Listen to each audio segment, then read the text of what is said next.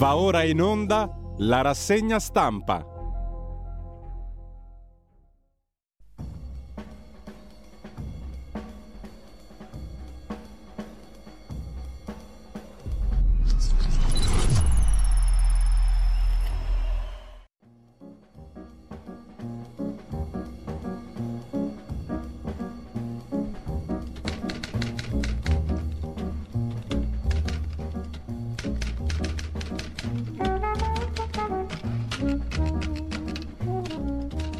Cordiale buongiorno a tutte le ascoltatrici e a tutti gli ascoltatori da Giulio Cainarca e ben trovati all'appuntamento con la rassegna stampa. Sono le 7.32, mercoledì 15 marzo, radiolibertà.net, la pagina Facebook di Radio Libertà, così vedete quel che succede in radio nel corso della giornata, cosa va in onda. E mm, subito l'agenzia ANSA.it si arriva alla guerra? Punto di domanda. Passo passo, passo dopo passo, piccoli passi dopo piccoli passi. Jet russo contro drone statunitense, tensione Washington, Mosca sul Mar Nero. Biden informato dell'incidente. Gli Stati Uniti sottolineano che il drone stava conducendo, il drone americano statunitense stava conducendo operazioni di routine nello spazio aereo internazionale. Se il messaggio dei russi è non volare sul Mar Nero, fallirà, fanno sapere gli Stati Uniti. Secondo Mosca, il drone americano statunitense volava in direzione del confine russo, non c'è stata alcuna collisione. Il velivolo è caduto a causa di sue brusche manovre. Gli Stati Uniti convocano l'ambasciatore russo che assicura non vogliamo lo scontro.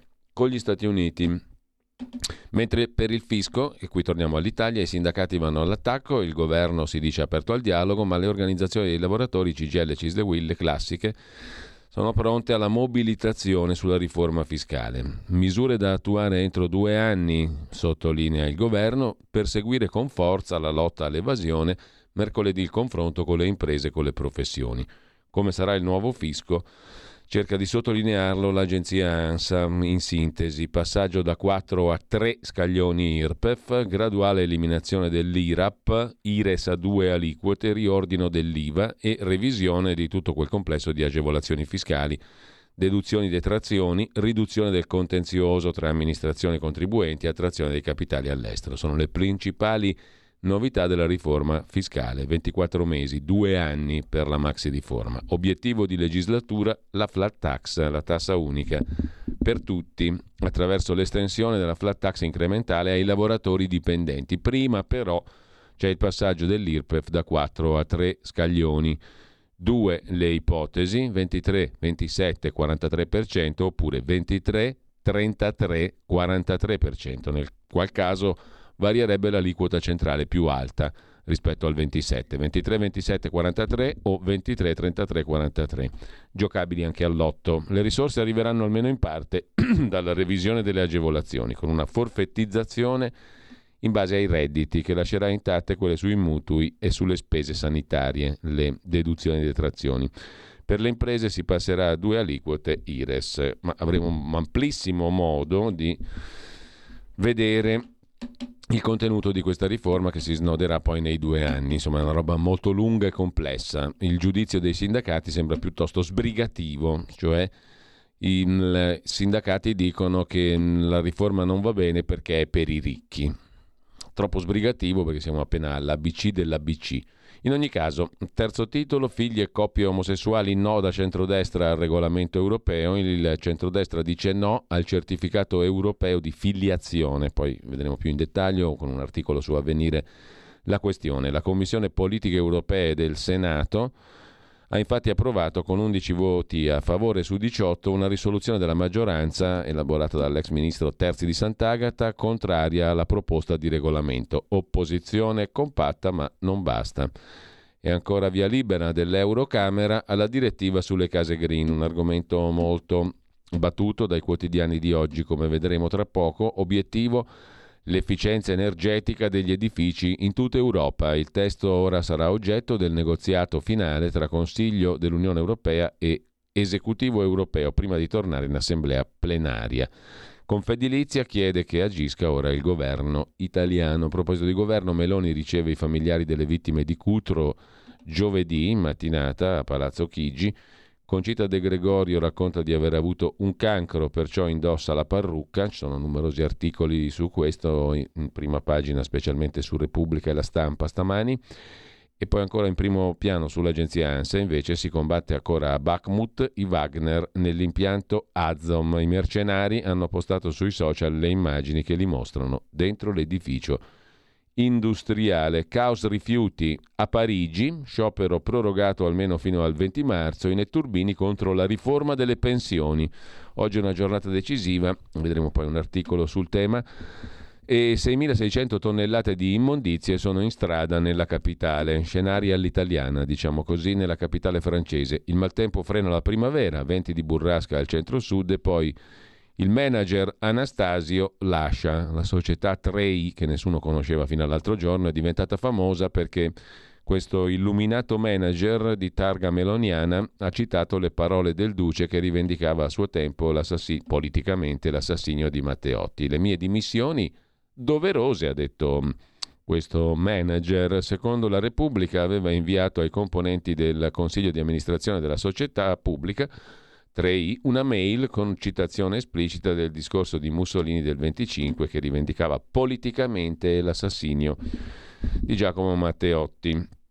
Qatar Gate, Michel Claes resta alla guida delle indagini nella procura belga e poi la madre di Leonardo da Vinci era una schiava russa sostanzialmente, circassa, veniva da quella che oggi è Russia, sul Mar Nero. È stato trovato un atto, il notaio che libera la mamma di Leonardo da Vinci è la stessa persona che l'ha amata quando era una schiava e dalla quale ha avuto questo bambino, cioè Leonardo, racconta lo storico Carlo Vecce. Su questo ci sono molti articoli sulla stampa di oggi, sui quotidiani di oggi. Mentre mh, mm, chiudiamo dalla prima pagina dell'agenzia ANSA di stamani con la Germania sotto shock, una dodicenne massacrata da due coetanee, due ragazzine che hanno confessato il delitto, l'hanno uccisa con numerose coltellate. Il corpo era stato trovato in un bosco, ma vediamo le prime pagine dei quotidiani di oggi, partiamo da Avvenire. Avvenire apre con la questione migranti da salvare, come dice l'Unione Europea, sono vite in gioco. Eh, L'Unione Europea minimizza il ruolo della brigata Wagner. Vuoi vedere che Crosetto ha preso un granchio? Si punti sui rimpatri e sul controllo delle frontiere. Mattarella parla di fenomeno epocale, serve un'azione europea. Un altro naufragio intanto al largo della Turchia, quattro vittime, scrive Avvenire. E in primo piano anche il drone statunitense colpito da jet russi. Poi il via libera alla Casa Green, ma l'Italia si opporrà. Transizione troppo radicale. E il Parlamento italiano che boccia il regolamento europeo sui figli delle coppie gay. Poi lo vedremo direttamente dall'articolo di Avvenire. Il Corriere della Sera decide di aprire la sua prima pagina con L'alta tensione tra Stati Uniti e Russia. Il jet russo colpito, ha colpito un drone americano, denuncia Washington, ma la replica russa è tutto falso. E le case green, primo sì europeo, Roma frena. Data room di Milena Gabanelli e Enrico Marro, l'obbligo riguarderebbe in Italia 1.800.000 edifici, esclusi quelli pubblici e quelli sotto i 50 metri con, numero, con, costi assai elevati da 20 a 40 mila euro mediamente per appartamento per passare dalla classe G alla classe D. E sempre dalla prima pagina del Corriere della Sera il sindaco di Milano, Beppe Sala, che si schiera con le famiglie omosessuali dopo il no della prefettura, anche sulla scorta di una sentenza di Cassazione, alla registrazione dei figli delle coppie LGBTQI. Sabato presidio in città sono stati invitati anche Schlein e Zan Ieri la Commissione in Senato ha bocciato la proposta di regolamento europeo. Intervista al ministro Lollobrigida sui migranti, non si può accogliere tutti, siamo chiamati a gestire un cambio d'epoca, continueremo a salvare vite. Poi in Iran costrette a pentirsi per il ballo senza velo. In un video virale su TikTok il regime ha costretto le ragazze a coprirsi e poi a pentirsi. Shock in Germania, come abbiamo visto prima, prima hanno negato, poi 11 giorni dopo sono crollate, hanno confessato di avere ucciso l'amica di 12 anni. La polizia ha interrogato una dodicenne e una tredicenne accusate di aver accoltellato la ragazzina in un bosco mentre tornava a casa, colpita più volte e morta dissanguata, scrive il Corriere della Sera in prima pagina. La vendetta dopo uno sfottò. per motivo trascurabilissimo, insomma, le assassine non sono processabili. Con ciò lasciamo la prima pagina del Corriere della Sera, andiamo a vedere anche il Fatto Quotidiano che apre con eh, i russi e gli sbarchi, il governo smentito anche dai servizi segreti, ma che Putin, gli 007 15 giorni fa avevano detto che la brigata Wagner è ininfluente, quindi che granchione avrebbe preso il ministro della difesa Crosetto che ha rilanciato insieme a Tajani la questione mm, della brigata Wagner. Ecco le vere cause, crisi energetica in Maghreb per guerra e sanzioni e gruppi criminali in Libia. Salvini nel luglio 22 parlava di comiche, scrive in maniera piuttosto criptica il fatto in prima pagina. Comunque la sostanza è i servizi segreti smentiscono il governo, la brigata Wagner irrilevante sui flussi migratori, il gomblotto sui migranti. Ha preso il granchio, forse, il ministro Crosetto e con lui Tajani? chiunque abbia parlato di Brigata Wagner come causa delle migrazioni dalla Libia? Punto di domanda. Prove di maxi guerra e scontro fra Stati Uniti e Russia, un altro fronte cinese si apre, poi Pechino critica l'accordo fra Stati Uniti e Australia con Gran Bretagna per la fornitura all'Australia di sommergibili nucleari, l'accordo AUKUS. Riforma fiscale, ieri l'incontro con i sindacati, mancavano sia CGL sia Will, ma il governo ha comunicato che le decisioni sono già prese, bel confronto. Figurati che decisioni, una roba che entro due anni si snoderà lungo tappe infinite, un po' come l'autonomia regionale, con 102.000 tappe in mezzo, hai voglia che roba gravosa e immediata e terrificante è. C'è tutto il tempo per stradiscutere. Comunque, vedremo. Intanto il vero sussidistan sta a destra, posti dorati a quelli trombati da Sirias, Boarina e compagnia bella, scrive il fatto in prima pagina. Eh, poltrone ai trombati, è un classico peraltro della politica, le nomine d'oro per i non eletti, scrisse Leo Longanesi che la nostra bandiera nazionale dovrebbe recare una grande scritta, O famiglia. Il salvagente, Fratelli d'Italia e i suoi alleati piazzano decine di ex parlamentari in enti e ministeri. Così quelli bocciati alle urne tornano di nuovo a carico della comunità. La casta dei ripescati.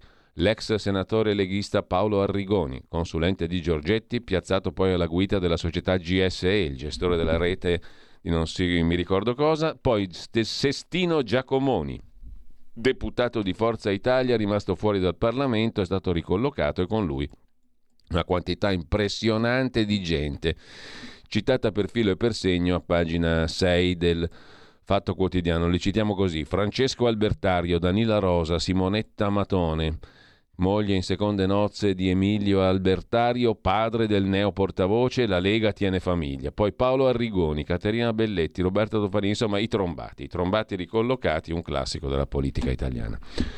Con questo lasciamo la prima pagina, no, mm, che lasciamo? C'è a proposito di Leo Longanesi e Tengo Famiglia, i due Calderone che fanno ditta anche in Spagna. La ministra del lavoro e il di lei consorte che già lavoravano insieme prima mh, mm, e fanno trasferta a Malaga. Come ditta la titolare del lavoro, la ministra, è stata invitata per i rapporti professionali con i consulenti locali.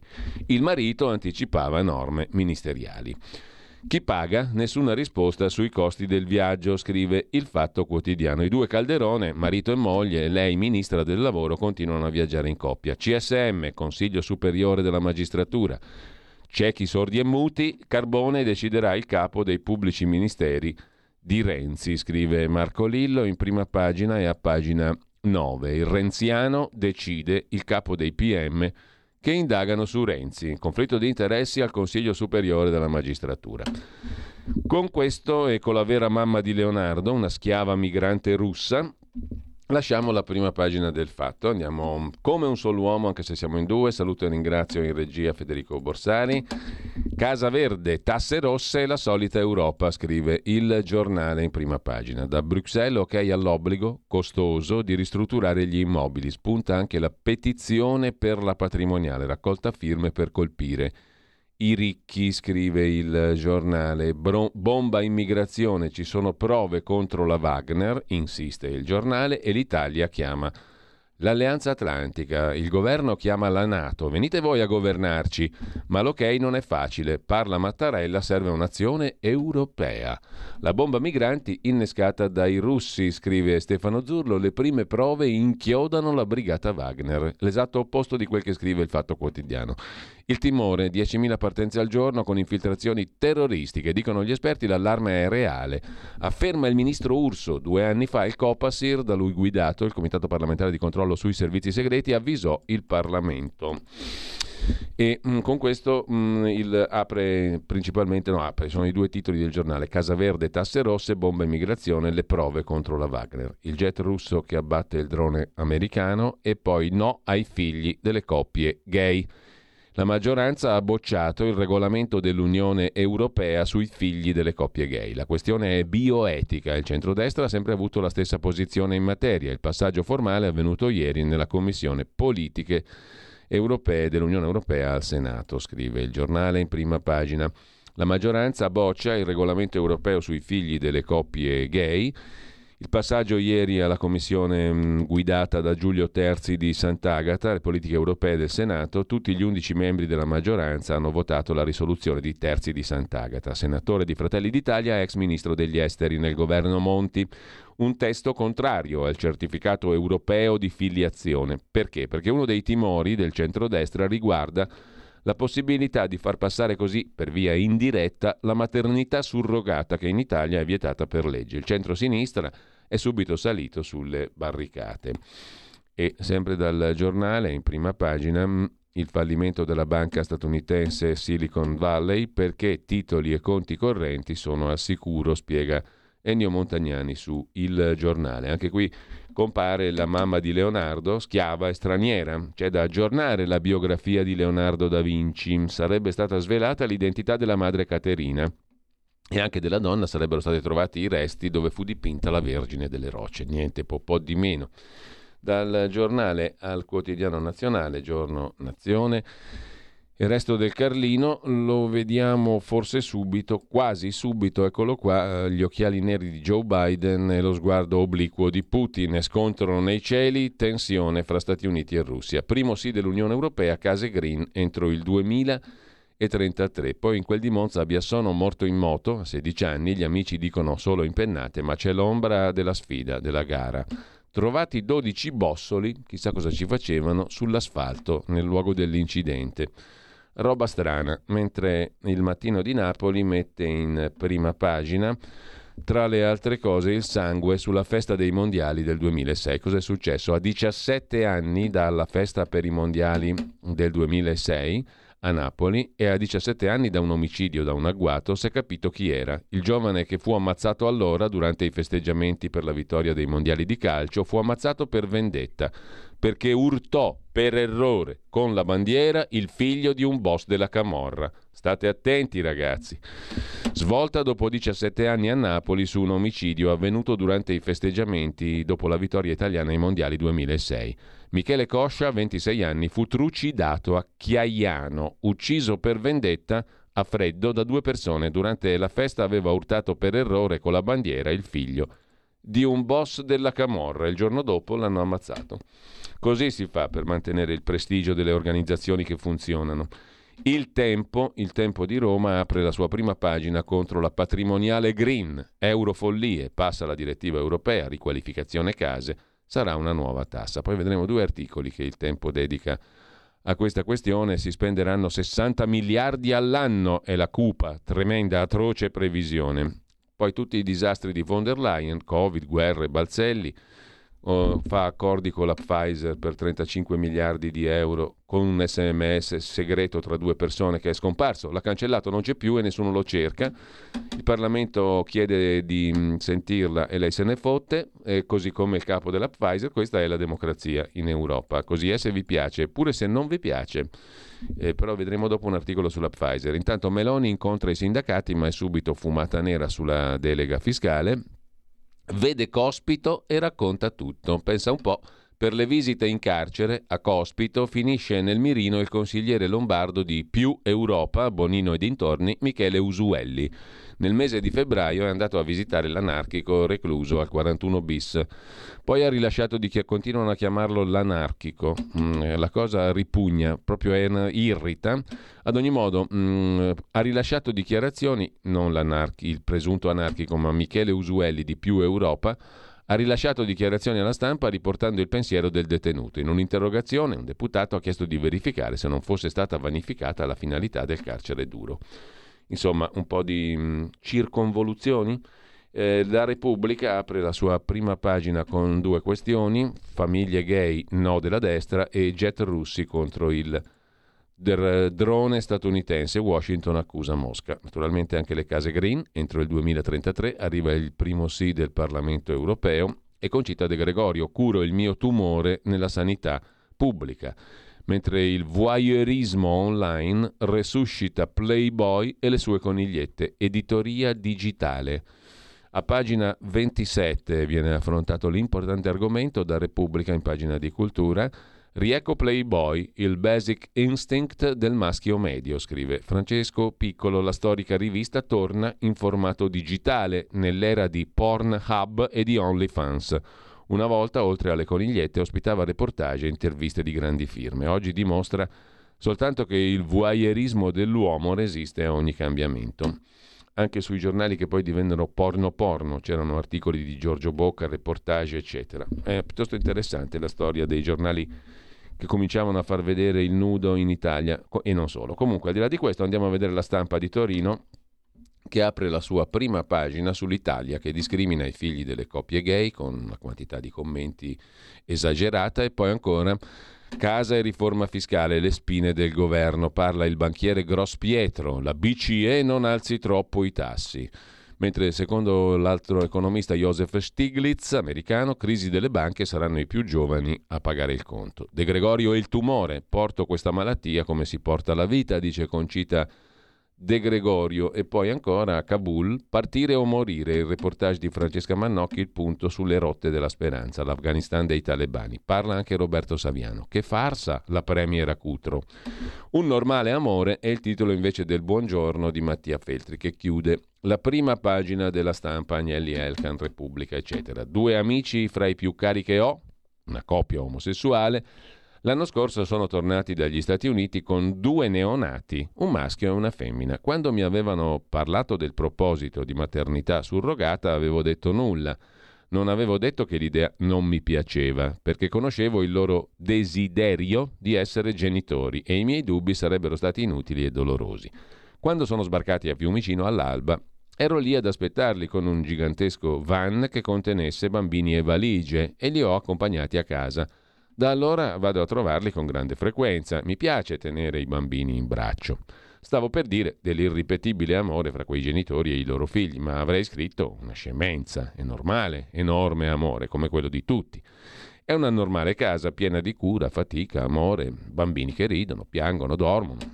Arrivano i due nonni e come tutti i nonni sono un po' rinati, molto eccitati, accudiscono i nipotini, danno una mano ai figli. Ora, io non entro nel dettaglio della decisione di governo e maggioranza di bloccare la registrazione all'anagrafe dei figli degli omosessuali e di non riconoscere il certificato europeo di filiazione. Penso però ai bambini che sono andato a prendere a Fiumicino e adoro tenere in braccio e che nella loro vita hanno due genitori e due nonni, ma per il nostro Stato hanno un solo genitore e un solo nonno con le immaginabili conseguenze giuridiche. Penso che mi piacerebbe portare Giorgia Meloni a cena dai miei amici e dai bambini e chiederle se un'etica può essere più forte di un normale amore. Però legittimiamo tutto, possiamo comprarci bambini in tutto il mondo, qual è il problema? Andiamo a comp- I ricchi per ora, poi diverrà più popolare, no? Ci sarà anche il fast son o fast child, come il fast food. Velocemente possiamo acquistare un bambino con un click e ce lo portano a casa, dopodiché sarà normale amore, o no? Si legittima un po' tutto, si compra tutto, diventa un bel mercato. Amazon, Amazon Prime ti porta il bambino a casa in due giorni. Bello, dopo diventa un oggetto d'amore anche quello lì. O no? eh, mi sembra normale, è il mercato, bellezza. Lasciamo la stampa e le illuminate posizioni, illuminatissime. Tutte le altre sono retrograde e oscurantiste. del piccolo Feltri per andare alla verità. La verità finalmente, la verità. La verità incredibilmente oggi apre sui vaccini. Non si era mai visto un titolo in prima pagina sulla verità su questo argomento. Tanti vaccinati senza anticorpi, ma AIFA diede l'ordine. Ignoriamo.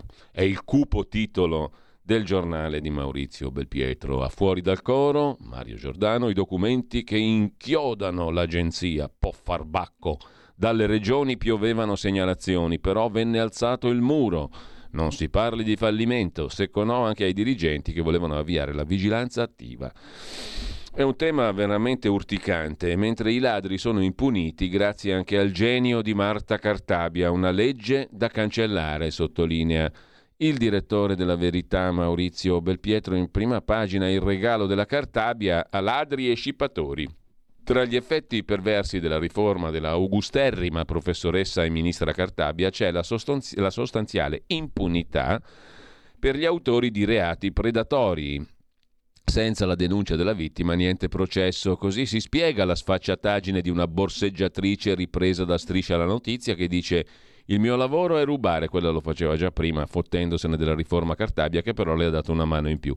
Oggi i delinquenti non devono neanche sforzarsi di apparire per bene, possono continuare a operare indisturbati, sicuri che la faranno franca. Grazie, ministra Cartabia. La legge voluta dall'ex guardasigilli è una forma occulta di depenalizzazione. Non ha sfoltito le procedure, ma solo il numero degli imputati.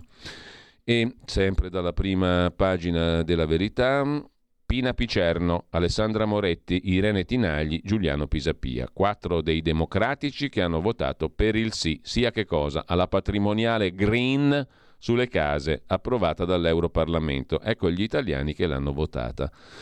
Altri soldi per i migranti alla cooperativa Vergogna, malgrado le condanne, il team di Borile ottiene appalti dalle prefetture, è bastato cambiare il nome. Sugli sbarchi il governo accusa la brigata Wagner in Libia, ma il flusso maggiore arriva dalla Tunisia in piena crisi, nuova emergenza migranti, stesse COP degli scandali, la gestione dell'ex caserma Zanusso di Oderzo, Treviso, in cui finiranno i richiedenti asilo, è stato affidato alla Echene, uno dei tanti volti della Onlus, ed Eco, protagonista di diverse inchieste, scrive. La verità in prima pagina, poi c'è Giacomo Amadori che si occupa del faccendiere avvocato Piero Amara, idolo delle procure, preso a ceffoni dai tribunali, per lui un nuovo rinvio a giudizio, e prove di guerra mondiale, così en passant l'analisi di Stefano Graziosi, sale il rischio di escalation, ma chi se ne frega, noi abbiamo ben altre cose alle quali pensare. La grande pianista Hélène Grimaud, barbarie discriminare gli artisti russi, e infine i figli dei gay. Sala infrange la legge, poi frigna, piange, piagnucola.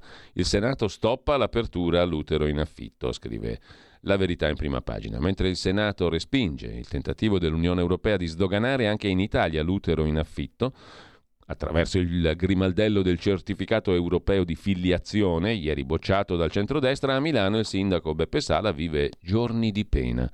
Bacchettato dal prefetto non potrà più registrare i figli delle coppie gay. Cade uno dei miti della sinistra. Se la legge non piace, basta non applicarla. Se il sindaco di Milano si dedicasse a rendere un po' più sicura la città, non farebbe male invece di blaterare su queste cose e su altre, no? Milano è una città sicura come tutte le altre, come tutte quelle città del mondo, eccetera, eccetera. Dia una bella occhiata, mettiamo i cittadini in condizione di essere più tranquilli. E forse è meglio, poi pensiamo a tutto il resto. Oppure facciamo le due cose insieme. Chi lo vieta? Fate tutte e due le cose insieme, non parla sempre di fesserie e di sessi degli angeli forse è il caso di dirlo, i dieci anni di Bergoglio che non hanno frenato il declino della Chiesa analizzati da Marcello Veneziani e poi su Panorama via il velo ai guadagni favolosi di OnlyFans, non superano i 150 euro per farsi vedere nudi o a sporcacciare su OnlyFans. Ad ogni modo, dalla verità passiamo a Libero e eh, Libero apre la sua prima pagina con il voto dell'Europarlamento sulla Casa Verde. Le case verdi di tutti noi, PD e 5 Stelle, ci rifilano la tassa sulla casa, sintetizza Libero con Sandro Iacometti. Botta da 40.000 euro mediamente a famiglia. Il vostro appartamento lo dovete mettere a posto, vi costerà dai 20 ai 40 ai 50.000 euro circa. Non ce li avete? Affari vostri. Sì di Bruxelles alla direttiva sulle abitazioni green entro il 2030. Il governo prova a fermare tutto ma i democratici non pagano le loro spese condominiali, scrive il quotidiano Libero. Spese condominiali, il PD non paga un servizio delle Iene, Maxi Buco nella sede romana.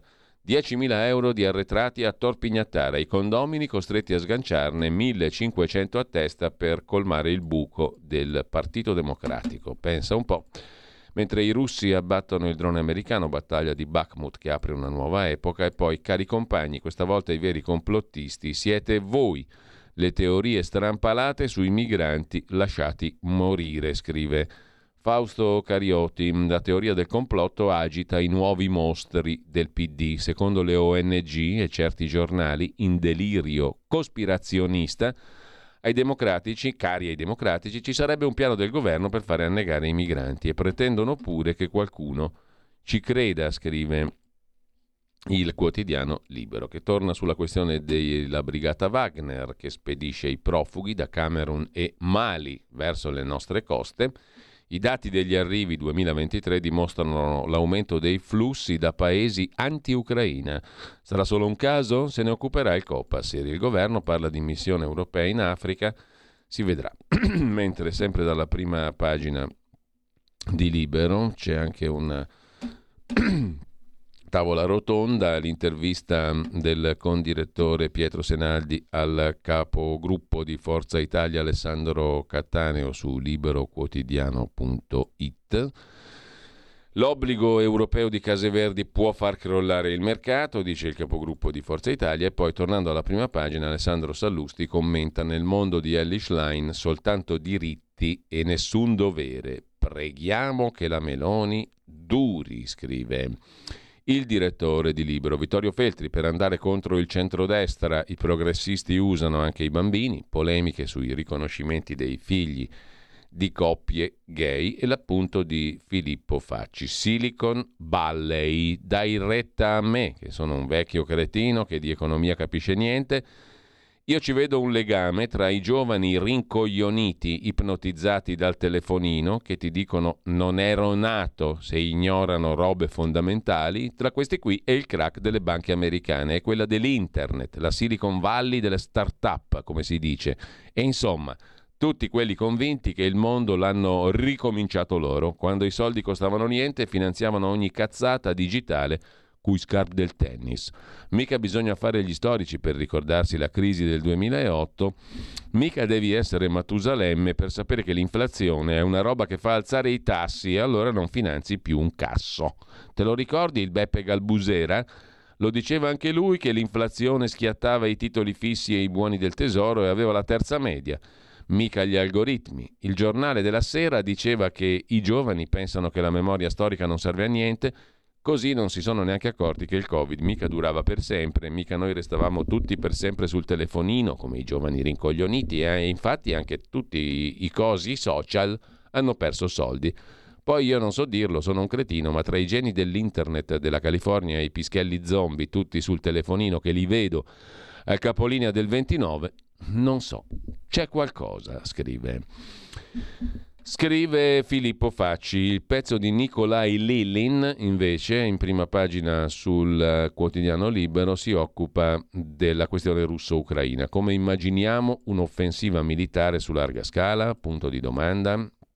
A pagina 14 il conflitto raccontato da Nikolai Lilin, tatuatore, narratore che opera a Milano da tanti anni e collabora da poco con Libero. La guerra del futuro a Bakhmut è già realtà. Satelliti, informatica, velivoli senza pilota imprimono una svolta nella storia bellica, dove il carro armato fatica e l'artiglieria domina, scrive Lilin, la linea di schieramento non esiste più. La tattica attuale ricorda un groviglio di serpenti intrecciati fra loro. Vince chi riesce ad anticipare lo scatto del rivale e lo colpisce per primo. Per i generali russi, abituati ad applicare le regole di manuali sovietici obsoleti già 40 anni fa, trovarsi in questa situazione vuol dire reinventare da zero la propria strategia. Con ciò Lasciamo pure libero, andiamo a vedere il quotidiano di Sicilia, apertura su lavoro e salute, le pericolose questioni che in, intreccia, si intrecciano quando ci sono inquinamenti pesanti, pane, veleni, malformazioni. quel bivio tra lavoro e salute, l'inchiesta alle pagine 6 e 7 del quotidiano di Sicilia.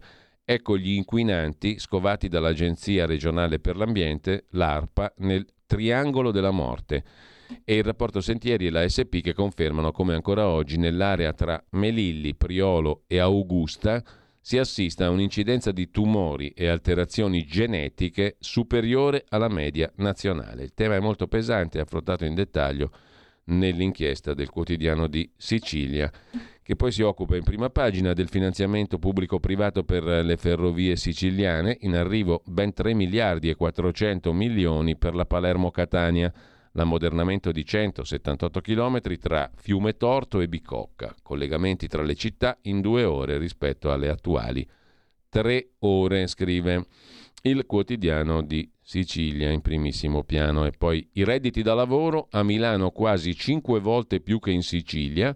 Il centro studi Italia Carne ha fornito i dati sulla retribuzione media pro capite. A Milano 30.400 euro all'anno contro una media di 6.800 in Sicilia, dove però c'è anche una differenza provinciale notevole.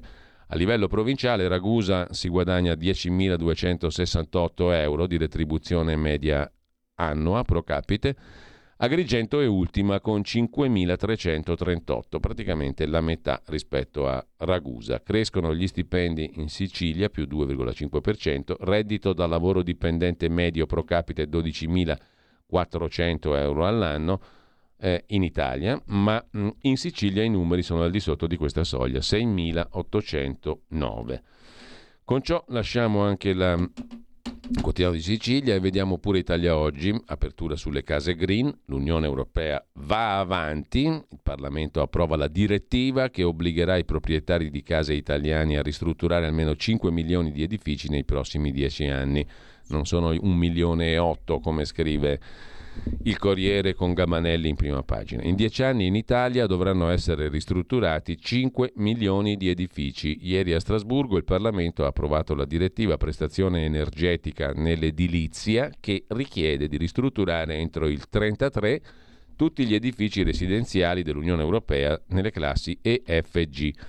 Numeri impossibili se messi a confronto con il super bonus, con 384.900 cantieri avviati in due anni e costi per lo Stato di 75,3 miliardi. In prima pagina su Italia Oggi poi un'intervista di Alessandra Ricciardi al professor Enrico Ricotti, eh, che è professore ordinario di impianti nucleari al Politecnico di Milano. L'Europa non valorizza il nucleare anche se è un'energia sicura. Un'autonomia energetica assoluta è molto difficile da prevedere per l'Europa, soprattutto entro i tempi di decarbonizzazione a tappe forzate voluti da Commissione e Parlamento europei, dice il professor Ricotti, che presiede il consorzio CIRTEN, già presidente anche del Working Party on Atomic Questions del Consiglio europeo e membro dell'Agenzia per la sicurezza nucleare. Forse sarà impossibile avere l'autonomia energetica se non si tratteranno tutte le fonti carbon free allo stesso modo e se non si valorizzerà la filiera nucleare europea che è energia sicura, dice il professor Ricotti. Il corsivo di prima pagina, diritto e rovescio, ci ricorda oggi una questione molto semplice nella sua enorme drammaticità. Ogni giorno percorro a Milano, scrive il direttore Magnaschi, via Sambuco, che sbocca in piazza 24 maggio, zona Navigli. Questa via è un budello di strada. Corsia unica, senso unico, percorso a velocità folle da auto e moto, tant'è che l'unico marciapiede sconnesso viene protetto da installazioni metalliche. Avrò percorso via Sambuco migliaia di volte ma soltanto adesso ho scoperto che all'altezza del numero 15 c'è una pietra di inciampo, una minuscola targa metallica per indicare che lì ha vissuto un ebreo milanese, poi ucciso in un campo di sterminio nazista. La targhetta è essenziale, ricorda Luigi Monti, nato 1906, arrestato 9-5-1944, deportato Mauthausen, assassinato 21-1-1945, Gusen. Poche parole, poche cifre che urlano. Dietro di esse c'è una vita offesa, vilipesa, torturata, cancellata nell'indifferenza di tutti. Quella targa è una testimonianza che ci ricorda un orrore indicibile, che solo ricordandolo si può sperare che non sia ripetuto. Riposa in pace, Luigi Monti. Ogni volta che passerò qui ti leggerò e ti ricorderò, scrive il direttore Magnaschi. Sulla questione delle case green, e qui lasciamo le prime pagine, andiamo agli articoli del giorno, sul Corriere della Sera il ministro Pichetto Frattin, il quale dice servono cifre astronomiche, la norma è troppo rigida, l'Italia è contraria e adesso va rivista questa normativa. Non metto in dubbio l'obiettivo, ma si deve procedere per gradi, devono essere gli stati a valutare il percorso. Sarebbe impossibile, dice il ministro dell'Ambiente Pichetto Fratin, rispettare i vincoli prospettati. Si potrebbe verificare anche una ricaduta di svalutazione. Sul tempo si fanno i conti. La direttiva Case Green costa 60 miliardi all'anno, sono i calcoli fatti dall'Associazione Nazionale Costruttori. In Italia ben più di 2 milioni. Italia oggi dice 5 milioni di edifici da ristrutturare. Su Il Tempo c'è anche l'intervista al presidente di Confedilizia Giorgio Spaziani Testa. Nessuno è contro l'ambiente, ma qua si rischia la patrimoniale, è una mission impossible, obiettivi irrealizzabili le emissioni zero entro il 2050. Non si può fare. Continueremo a lavorare perché tutto questo non si realizzi. Confidiamo che il governo metta in campo il massimo impegno. 11 milioni di abitazioni, non 1,8, non 2, non 3, non 5, ma 11 milioni di abitazioni, secondo Repubblica, andranno riqualificate. Ognuno spara il suo numero, ma non ci sono sanzioni. Il sistema di assegnazione delle classi sarà rivisto. Chi non farà i lavori rischia la svalutazione dell'appartamento. Su avanti.it, una testata molto interessante, vi segnalo il pezzo di Marco Di Mauro, visto che siamo in rassegna stampa, sui quotidiani che vanno verso l'estinzione. Ogni anno si perde il 10% dei lettori, un lettore su 10. Mentre a proposito di informazione sulla stampa, politica e tv, RAI e non solo, tra Giorgia Meloni e Giuseppe Conte un asse sulla RAI, accordo tra i due leader, maggioranza e opposizione, sul dopo Fuortes, l'amministratore delegato della RAI potrebbe andarsene ad aprile, assalto della destra ai talk show. Incontro Lollo Brigida, Cairo, l'editore del Corriere della Sera e la 7. Possibili scambi tra la RAI e la 7. Vedremo, mentre Pfizer, ne parlavamo prima, compra Sigen, leader dei farmaci antitumore, per 43 miliardi di euro. Poco più di quello che ci ha guadagnato con una tornata di vaccini, quella degli sms segreti con la von der Leyen. Dopo lo vedremo, la Pfizer la conosciamo tutti.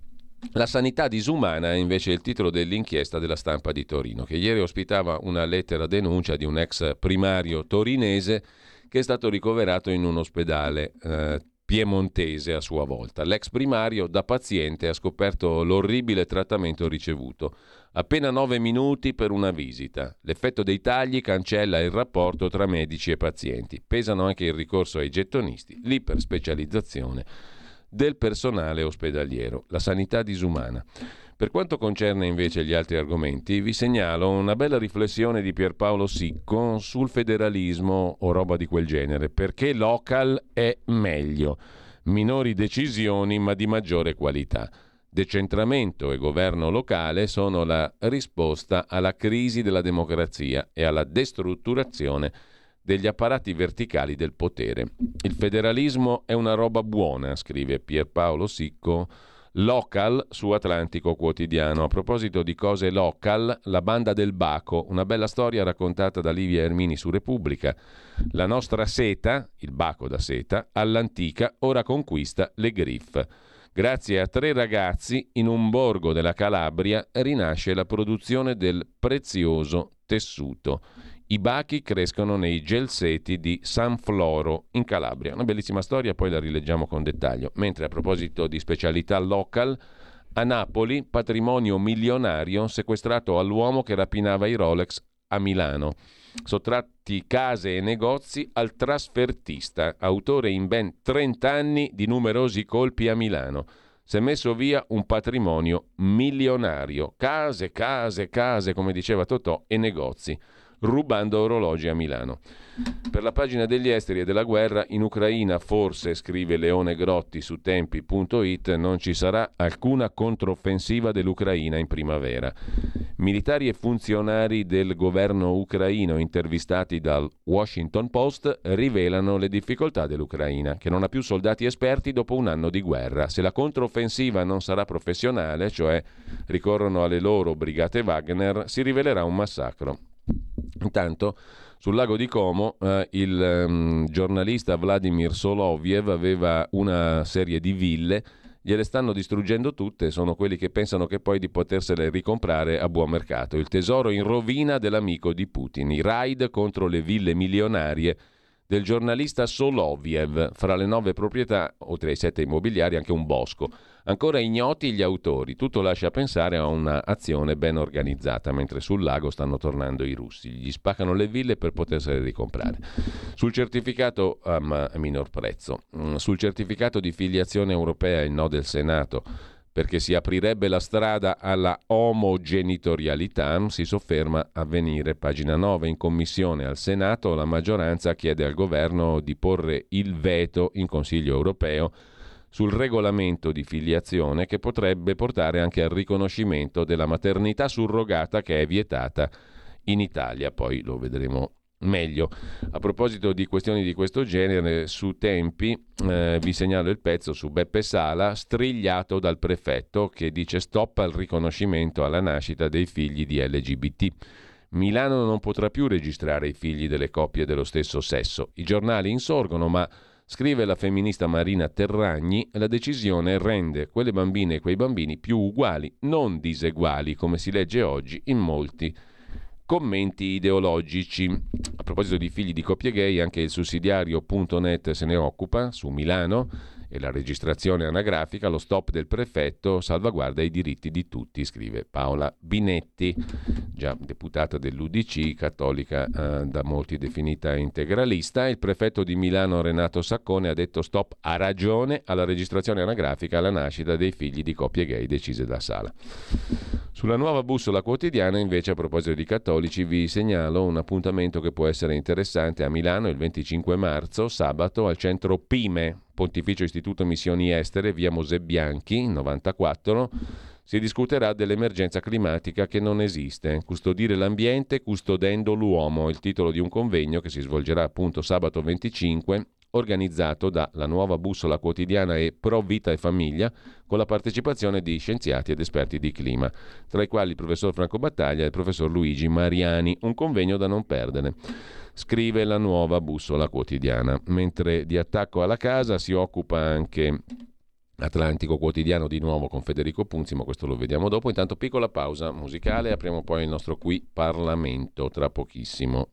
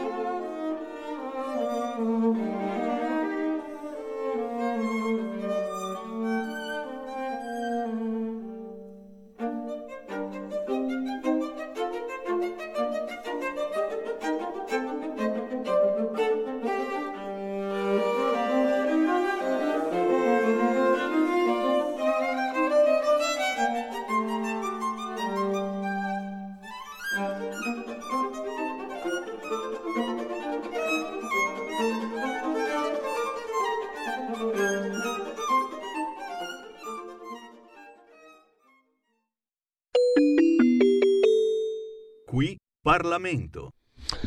Intanto abbiamo sentito la passacaglia per violino e viola, eh, interpretata da Johan Halvorsen, che, eh, anzi scritta, eh, non interpretata perché questo trattasi di autore, per quanto sconosciuto ai più, Johan Halvorsen nasceva oggi, il calendario musicale ci ha portato lì, in Norvegia, a drummer, compositore, direttore d'orchestra e violinista norvegese. Ma noi torniamo alla musica della quotidianità e soprattutto al nostro qui Parlamento, la rubrica in collaborazione con il gruppo della Lega alla Camera abbiamo con noi stamani Laura Cavandoli, mm, deputata della Lega, componente della Commissione Finanze tra le altre, che ringrazio e che saluto. Buongiorno.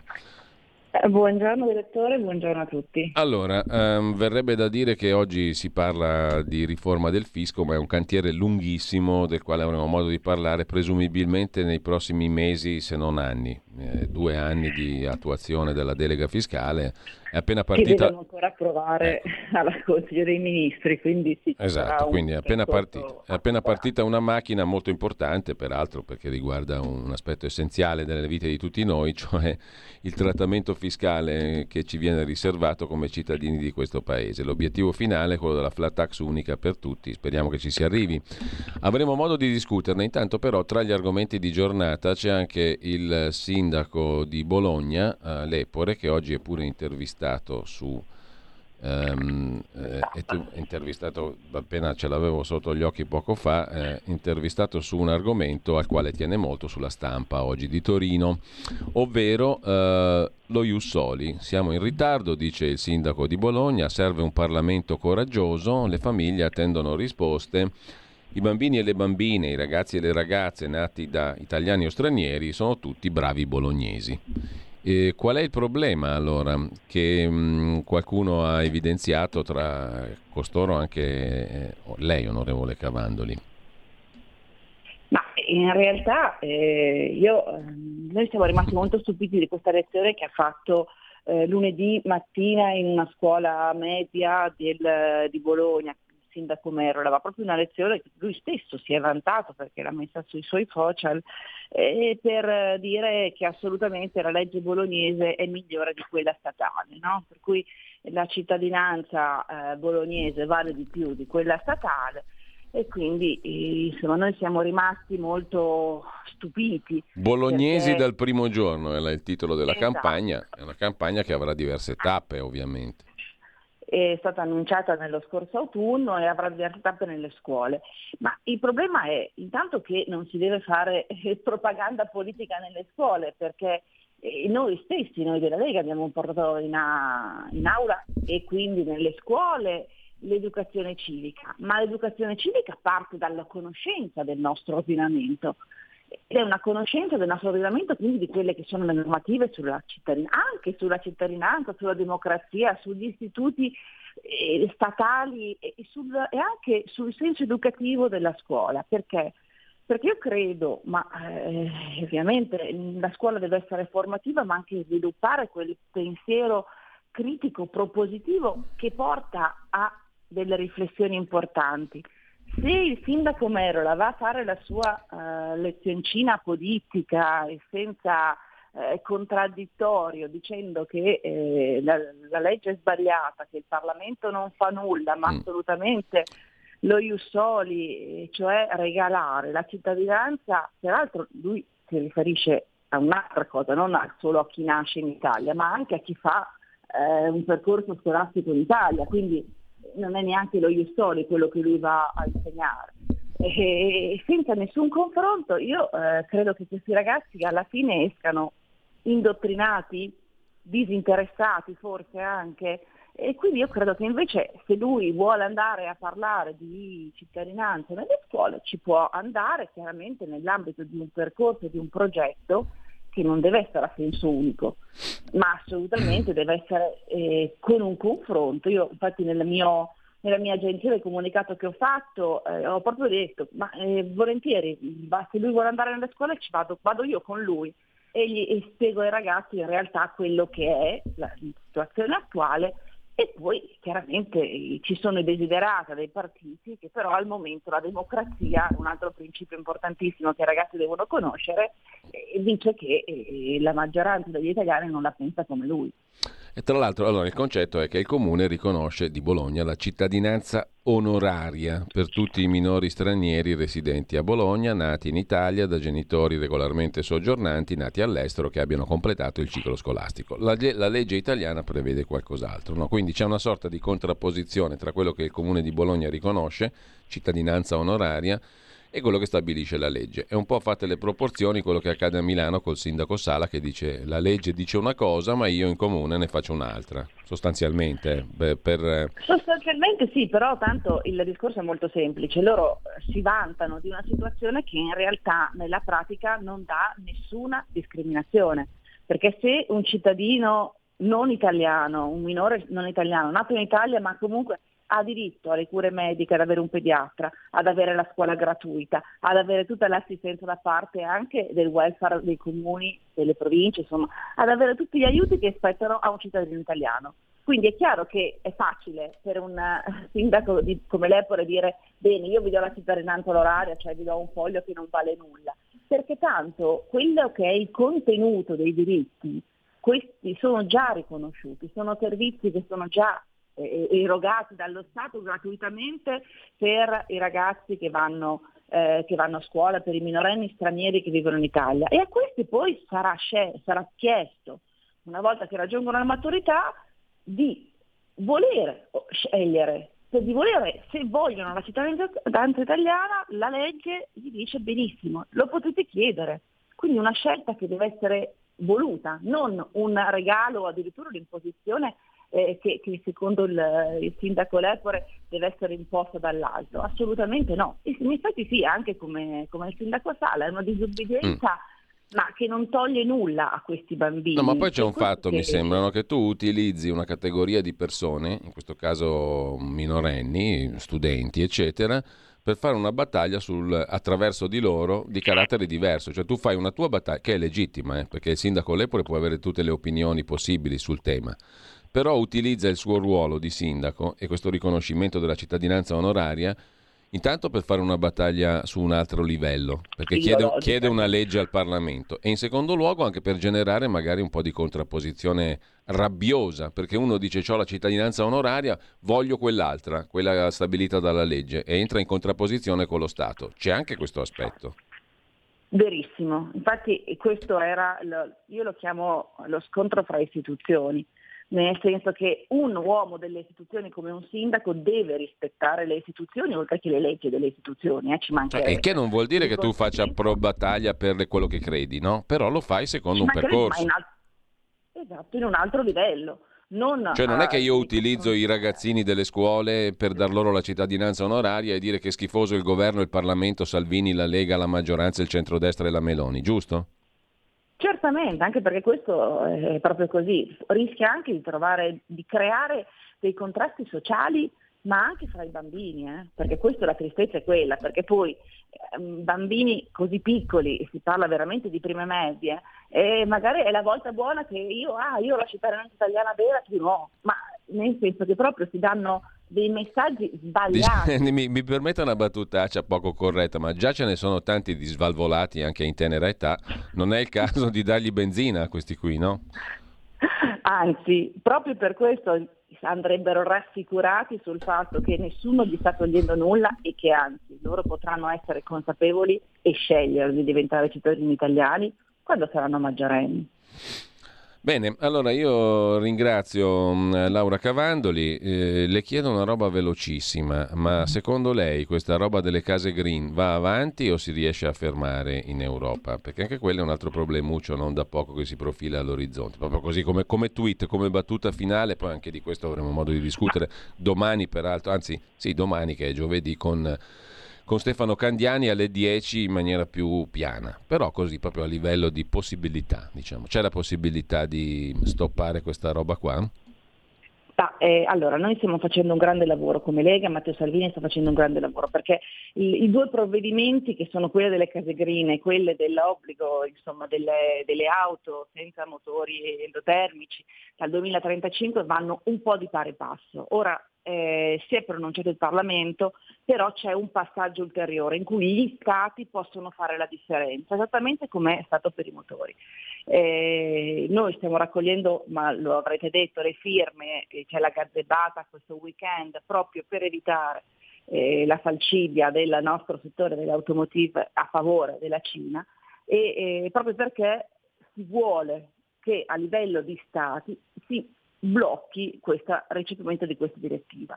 Matteo Salvini proprio ieri ha fatto un incontro per quello che riguarda l'automotive e secondo me il ministro Picchetto Frattin lo ha annunciato, si farà lo stesso percorso anche per bloccare l'efficacia di questa direttiva sulle case green. Se l'Italia fa il suo lavoro, il suo dovere compatta, al di là di questa opposizione che il Parlamento europeo vota contro l'Italia, perché i PD e 5 Stelle hanno votato contro gli italiani e contro le, le case degli italiani, e è chiaro che se noi andiamo avanti in questa direzione riusciamo a bloccarlo e poi saranno determinanti le elezioni europee del 2024, perché se arriviamo a quel punto eh, si può sovvertire completamente questa follia, io le chiamo le eurofollie, queste eurofollie che vanno solo contro l'interesse dello Stato italiano, ma non solo. Bene, io ringrazio Laura Cavandoli, buona giornata e buon lavoro, grazie davvero, a presto. Grazie direttore, buon lavoro anche a voi. Qui Parlamento. Stai ascoltando Radio Libertà. La tua voce libera, senza filtri né censura. La tua radio.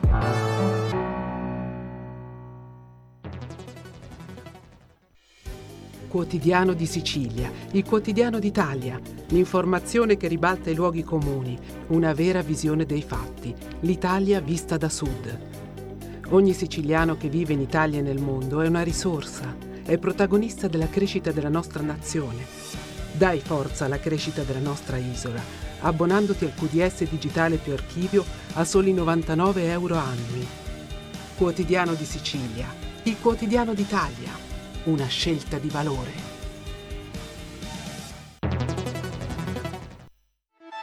Stai ascoltando Radio Libertà, la tua voce libera senza filtri né censure, la tua radio.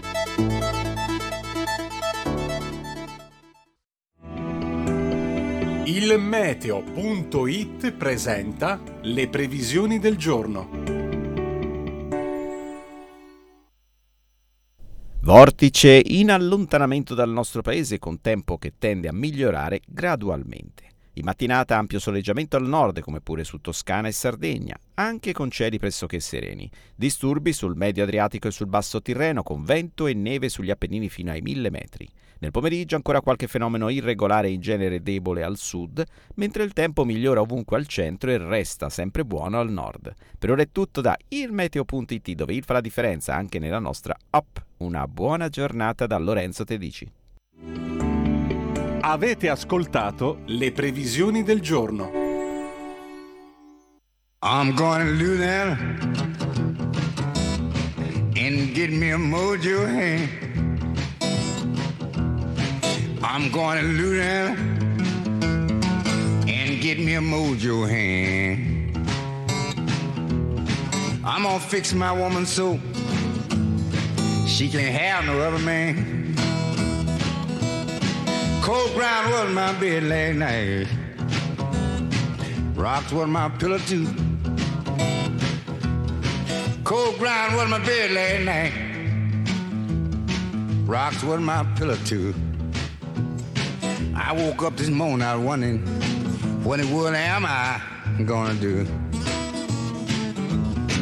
I lay down thinking about me a mojo hand. I lay down thinking about me a mojo hand. I didn't want to fix my woman so she can't have no other man. But don't let your woman fix you like mine fix me. Don't let your woman, boy, fix you like mine fix me. She'll make a fool about her, uh, about as a fool can be.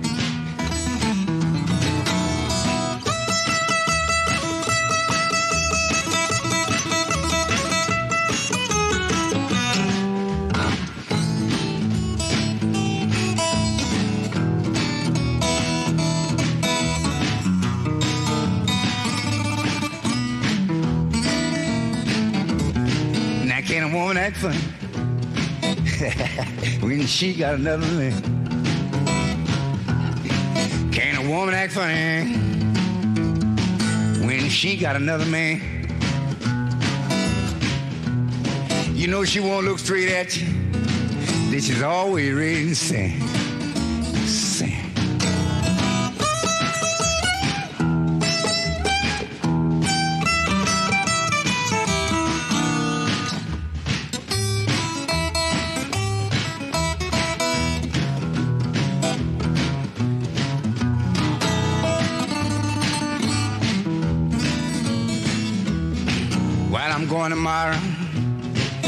I won't be gone long. I'm going tomorrow, but I won't be gone very long. I'm gonna get me a mojo hand. I'm gonna bring it back home. That's what I'm gonna do.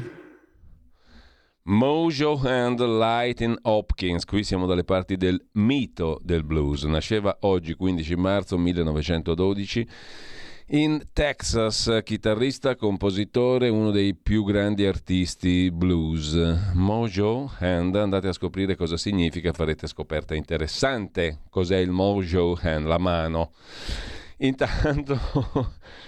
È divertente. Comunque, intanto torniamo agli articoli di oggi. Avevamo citato prima, ci torniamo sopra con un pochino più di calma, il pezzo dell'articolo del settimanale, del mensile, chiedo scusa, tempi.it a proposito della vicenda di Beppe Sala, strigliato dal prefetto e lo stop al riconoscimento della nascita dei figli da LGBT.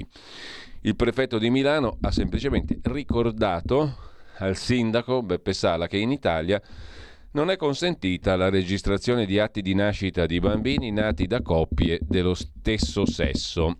Beppe Sala ha risposto alla circolare con un podcast intestandosi il merito di averli trascritti fino ad oggi in assenza di una legge, come il sindaco Lepore e la cittadinanza onoraria Bologna di cui poco fa.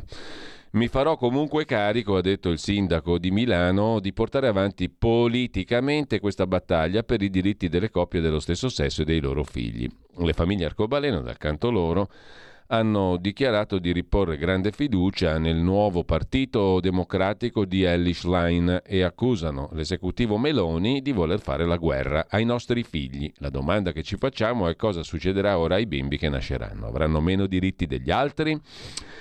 Domanda retorica per l'Espresso e compagni, scrive il quotidiano mensile, anzi tempi.it. Quello del prefetto è solo l'ultimo atto di una guerra al mondo LGBT ingaggiata dal governo e pressioni del ministero che da mesi minaccia il comune di Milano. E la minaccia sarebbe questa, che cosa? La richiesta di osservare, da parte del Ministero dell'Interno è stata fatta questa richiesta al comune di Milano, Caro Comune di Milano, devi rispettare la sentenza numero 38162 della Corte di Cassazione a sezioni unite che a dicembre aveva respinto la richiesta di trascrivere l'atto di nascita di un bambino nato da madre surrogata per iniziativa di due uomini. La Cassazione ha detto non si può fare, il Comune di Milano vuole continuare a farlo. I giornali festeggiarono anche allora lo sdoganamento della stepchild adoption e scrisse così il Corriere. D'ora in poi i figli delle coppie gay nati all'estero con la surrogata dovranno essere riconosciuti. Questo nonostante i giudici avessero chiarito come qualunque atto di nascita o provvedimento giurisdizionale formato all'estero che accerti lo stato di figlio del nato da madre surrogata anche rispetto al committente privo di legame biologico con esso è contrario all'ordine pubblico e non può perciò essere trascritto nei registri italiani dello Stato civile. Non solo. Mentre i pretoriani dell'uomo incinto suonano l'allarme diritti negati dal governo Meloni, gli attacchi non mancano, l'ultimo sferrato dalla ministra Roccella, ogni bambino ha una mamma e un papà, questo non si può eliminare, avere due papà non è una verità. Le coppie omogenitoriali esistono al nido, a scuola e sul passaporto, ci si dimentica che ben prima del Ministero dell'Interno di Piantedosi a invocare l'intervento del prefetto erano state le femministe radicali, presentando un esposto in procura chiedendo che cosa? Il rispetto della legge 40 e di numerose sentenze della Corte di Cassazione, che Beppe Sala dal palco del Pride prometteva orgogliosamente di non rispettare da ieri aveva proclamato il riconoscimento dei figli nati in Italia da coppie omogenitoriali è riattivato. Con grande gioia ho firmato personalmente nel mio ufficio. Ieri la conferma ufficiale, lo stop alle trascrizioni. Su alcuni quotidiani, scrive Tempi, leggerete che queste bambine e bambini avranno meno diritti rispetto agli altri, saranno trattati come diseguali. È il contrario, ha scritto Marina Terragni su Feminist Post. Queste bambine e questi bambini avranno gli stessi diritti di tutti, scuola, pediatra, eccetera, perché questi diritti sono normalmente assicurati a tutti i bambini registrati all'anagrafe come figli di un solo genitore. Caso più frequente è quello delle madri single. Soprattutto a queste bambine e bambini sarà assicurato il diritto a alla verità sulle proprie origini, diritto ribadito da tutte le convenzioni internazionali, che verrebbe loro negato nel caso nei loro atti di nascita venisse dichiarato il falso, cioè che sono figli di un secondo padre o di una madre che non ha con loro alcun legame biologico. Queste bambine e questi bambini potranno acquisire il secondo genitore tramite l'istituto dell'adozione in casi particolari, la stessa strada che viene normalmente percorsa nel caso, più frequente, di madri single che si sposino e desiderino che il loro marito venga riconosciuto come padre del bambino. Qualunque altra strada, ricorda Marina Terragni, in particolare la falsa dichiarazione sulla paternità del bambino, costituirebbe alterazione di stato civile, cioè violazione di ordine pubblico. La Costituzione ci vuole uguali davanti alla legge, argomenta Terragni. È l'articolo 3. Quindi non è ammissibile che solo ad alcuni, i cosiddetti omogenitori, sia consentito dichiarare il falso, garantendo una corsia preferenziale. Per tutte queste ragioni, la decisione del prefetto e del Ministero degli Interni rende più uguali e non meno uguali le bambine e i bambini nati per iniziative di coppie dello stesso sesso, garantendo loro lo stesso trattamento e gli stessi diritti riservati a tutti i nuovi nati. Sul tema c'è anche l'articolo sul sussidiario di Paola Binetti, come dicevamo, non ci sono dubbi, un bambino una volta nato, comunque nato in qualsiasi circostanza, ha gli stessi diritti di tutti gli altri membri della sua famiglia legittima, lo afferma l'articolo 30 della nostra Costituzione. E in questo modo si afferma chiaramente che non sono in discussione i diritti dei bambini alla nascita. Il certificato anagrafico con i dati di nascita del bambino descrive una situazione molto concreta, cioè quando è nato, dove è nato, da chi con riferimento esplicito a madre e padre. Sono loro che lo hanno concepito e che dichiarandolo come figlio affermano la loro disponibilità a farsene carico, educandolo secondo l'articolo 30 della nostra Costituzione. Nel momento della registrazione anagrafica alcuni problemi si pongono con le coppie omosessuali in cui è evidente che almeno uno dei due genitori non ha partecipato al concepimento del bambino, anche se poi si dichiara disponibile a farsene carico sul piano affettivo ed educativo. Una condizione analoga, ma certamente non identica a quella di un bambino di cui si dichiarano alla nascita i nomi del papà e della mamma. La legge attuale considera questa diversità senza volerla trasformare in discriminazione, ma prendendo atto che si tratta di una realtà diversa, cioè quel richiamo alla verità delle cose di cui parlava Terragni prima. La verità, cioè la realtà, è quella, non è che possiamo chiamarla diversamente, che va affrontata questa realtà diversa, diversamente, ma senza porre in discussione i diritti dei bambini. Secondo la legge attualmente in vigore, per i figli di due padri nati con la maternità surrogata all'estero, cioè caso vendola, due, due, coniugi, due coniugi, una coppia omosessuale va a comprarsi un figlio all'estero, maternità surrogata. Per i figli di due padri, secondo la legge in vigore, si deve trascrivere solo il padre biologico e poi, in casi particolari, con specifico provvedimento davanti al Tribunale dei minori, si potrà trascrivere anche il secondo padre con un processo di adozione, non direttamente in anagrafe come fa il sindaco Sala facilonescamente. Anche per i figli di due madri nati in Italia, grazie alla fecondazione eterologa fatta all'estero vale il criterio dell'adozione, non della registrazione alla nascita in anagrafe. La Cassazione si è pronunciata sette volte contro il riconoscimento alla nascita, cioè in anagrafe alla Beppe Sala. Ma poiché i tribunali hanno dato risposte diverse e alcuni comuni hanno cominciato a fare i riconoscimenti alla nascita per via amministrativa, la Corte Costituzionale ha chiesto al legislatore di intervenire. Il riconoscimento alla nascita è però fortemente richiesto da associazioni LGBTQI, perché è considerata una forma che tutela più maggiormente i ragazzi. Per l'adozione spesso ci vogliono anni e richiede un giudizio sull'idoneità genitoriale. A Milano il sindaco Sala, fin da giugno scorso, aveva autorizzato il rilascio di certificati alla nascita, cioè anagrafici, ai bambini con genitori dello stesso sesso facendo ricorso ai suoi poteri di capo dell'ufficio di Stato civile e colmando, a suo dire, il vuoto legislativo sulle famiglie omogenitoriali lasciato da Parlamento e Governo. Sala si era giustificato dicendo che quando gli altri non si muovono sento il dovere di farlo per la mia parte. Ma il prefetto di Milano, dopo la recente sentenza della Cassazione sulla maternità surrogata, ha bloccato questi certificati Concretamente il blocco dei certificati alle coppie omosessuali parte dal recepimento della sentenza numero 38162 della Cassazione, sezioni unite, dicembre scorso dove i giudici hanno stabilito che i bambini nati all'estero con maternità surrogata, cioè mi compro la madre, devono essere ric- mi compro la madre, mi compro il suo utero, mi compro il prodotto di quell'utero. I bambini nati all'estero con maternità surrogata devono essere riconosciuti in Italia come figli di entrambi i genitori, con l'adozione in casi particolari che richiede l'approvazione di un giudice e non con la trascrizione diretta all'anagrafe. Serve una sentenza, non basta la trascrizione che è semplicemente un atto amministrativo. Alla sentenza di Cassazione è seguita una circolare del Ministero dell'Interno 19 gennaio scorso in cui si ricorda che la Cassazione ha indicato lo stop alle trascrizioni dei certificati dei figli di due padri nati all'estero con maternità surrogata. Il prefetto di Milano, Saccone, si è spinto oltre chiedendo di interrompere anche i riconoscimenti dei figli di due madri nati in Italia e si riserva di dare indicazioni su quelli nati all'estero, sempre da due donne. Restano comunque validi i certificati emessi finora, ma d'ora in avanti non se ne potranno emettere altri. Se il comune dovesse continuare non sarebbero validi e l'intervento della procura, quindi in quel caso della magistratura, li annullerebbe. Il blocco delle trascrizioni anagrafiche per figli di coppie omosessuali ha sollevato numerose proteste nell'ambito del comune di Milano. La maggioranza ha inviato una richiesta a legiferare in tal senso al Parlamento e al Governo. Il Senato ha respinto.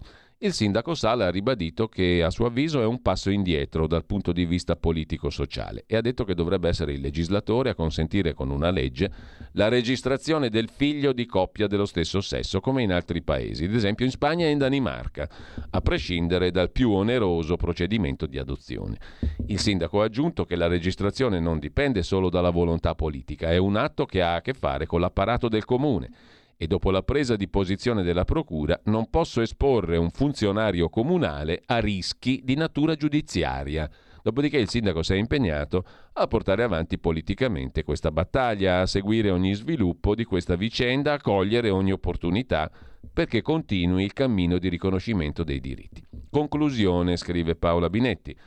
Il sindaco Sala, pur contrario alla posizione assunta dalla Cassazione e ribadita da governo e Parlamento, si schiera dalla parte della legge, chiede di cambiare la legge, ne fa un impegno politico personale, assunto con grande determinazione, ritenendo in questo modo di rendere Milano città protagonista di una battaglia. Nel rispetto della legge però si possono assumere anche posizioni diverse in cui i diritti dei minori vengano garantiti senza ignorare la diversità tra le posizioni prese in esame si debbono riconoscere alle coppie omosessuali una serie di diritti senza portare a negare diversità che appaiono evidenti. Riconoscere la diversità non vuol dire discriminare, ma prendere atto della realtà con le sue caratteristiche peculiari, scrive Binetti, che in ciò concorda con la femminista storica appunto Marina Terragni, guardiamo la verità, non mascheriamola con un provvedimento amministrativo o da anagrafe. Mentre cambiando argomento, anzi tornando all'argomento case, vi segnalo il bel pezzo di Federico Punzi su Atlantico Quotidiano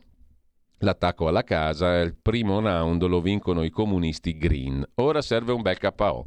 Dopo l'auto, nel mirino la casa. Il governo Meloni dovrebbe portarci fuori da questi piani folli e non limitarsi a negoziare ritocchi cosmetici, rinvii e deroghe. Dire no, punto e basta, un bel colpo da KO in bocca.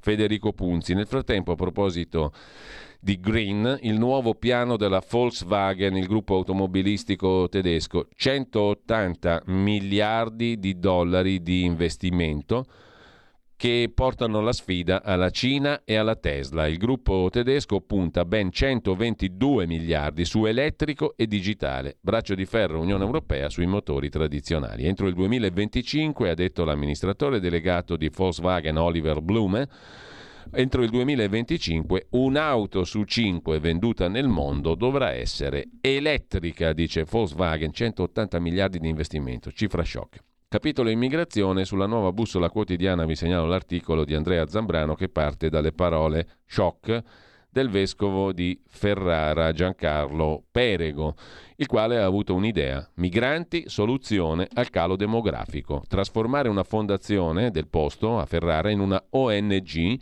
per regalare terra e lavoro ai migranti e risolvere il calo demografico. Una pericolosa ideologia si sta affermando anche nella Chiesa. Il vescovo di Ferrara, Giancarlo Perego, ha trovato la soluzione al calo demografico, dare casa, terra e lavoro ai migranti.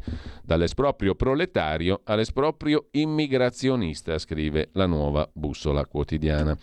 Caos migranti è anche in primo piano sul sussidiario.net con un'intervista al sottosegretario leghista al Ministero dell'Interno Nicola Molteni le ONG, gli scafisti, il sistema di ricerca e salvataggio, Search and Rescue, SAR, gli accordi europei, ecco il nostro piano. Gli unici a fare salvataggi SAR siamo noi. Ora è l'Unione Europea che deve agire, dice Molteni, l'Italia sta facendo la sua parte, tocca all'Europa. Non con le ONG e la redistribuzione. Servono più rimpatri centralizzati europei, più accordi anche economici con i paesi di partenza, difesa delle frontiere esterne, coordinamento e cooperazione nei salvataggi in aree SAR. Sulla questione immigrazione poi c'è una pillola che il professor Ricolfi propone sul suo profilo Twitter dalla trasmissione Tagada. Stiamo sul lato migranti perché poco fa è arrivata una precisazione del portavoce della Commissione europea sul naufragio che c'è stato a largo delle coste libiche. L'operazione navale europea Irini non può operare nelle acque della Libia. Le operazioni di ricerca e soccorso in acque libiche sono autorizzate soltanto per le imbarcazioni libiche. Le navi di Irini pattugliano un'area determinata dall'accordo degli Stati membri. Quest'area non è la rotta principale dei migranti. Il compito primario di questa operazione è vigilare sull'applicazione dell'embargo dell'Unione Europea sulle armi. Scusa, questo significa che neanche gli italiani possono andare lì, perché sì. invece ne abbiamo sentito che non sarebbe così. In realtà significa che le navi di questa operazione, che si chiama Irini, non erano deputate a intervenire e non era okay, loro compito ma questo intervenire. anche le navi no, italiane? sembrerebbe soltanto parlare di eh, queste professor navi. Professor Ricolfi, mi aiuti. Questo è un nuovo caso... Um, di nuovo un naufragio, di nuovo tante vittime, credo una trentina, almeno così sembra, di persone che non sarebbero state salvate. Ripetiamo, questo barchino era a largo della costa libica, eh, c'erano stati allarmi molte ore prima, le ONG accusano l'Italia di non aver fatto abbastanza, considerato sempre che Malta non ha risposto, che la Guardia Costiera libica non è intervenuta, però le ONG dicono eh, l'Italia sapeva, la Guardia Costiera mm, non, non ha... Mh, non si è decisa ad intervenire e quindi ad un certo punto questo barchino si è capovolto mentre sembra che gli stessero dando soccorso e siamo arrivati a 17 mm, persone salvate e 30 morte di nuovo ancora in mare. Quanto, adesso mettendo insieme situazioni molto diverse, questa del barchino di oggi, che raccontiamo oggi, e quella di Cutro, quanto questo tema è un problema per Giorgia Meloni? Ma sicuramente è un problema, eh, però è un problema che dobbiamo eh, inquadrare bene mm, nella sua eh, origine. Eh, le ehm, imbarcazioni che danno luogo a naufragi eh, sono presenti nel, nel, Mediterraneo da una decina d'anni, anche negli anni scorsi noi abbiamo avuto eh, moltissimi naufragi.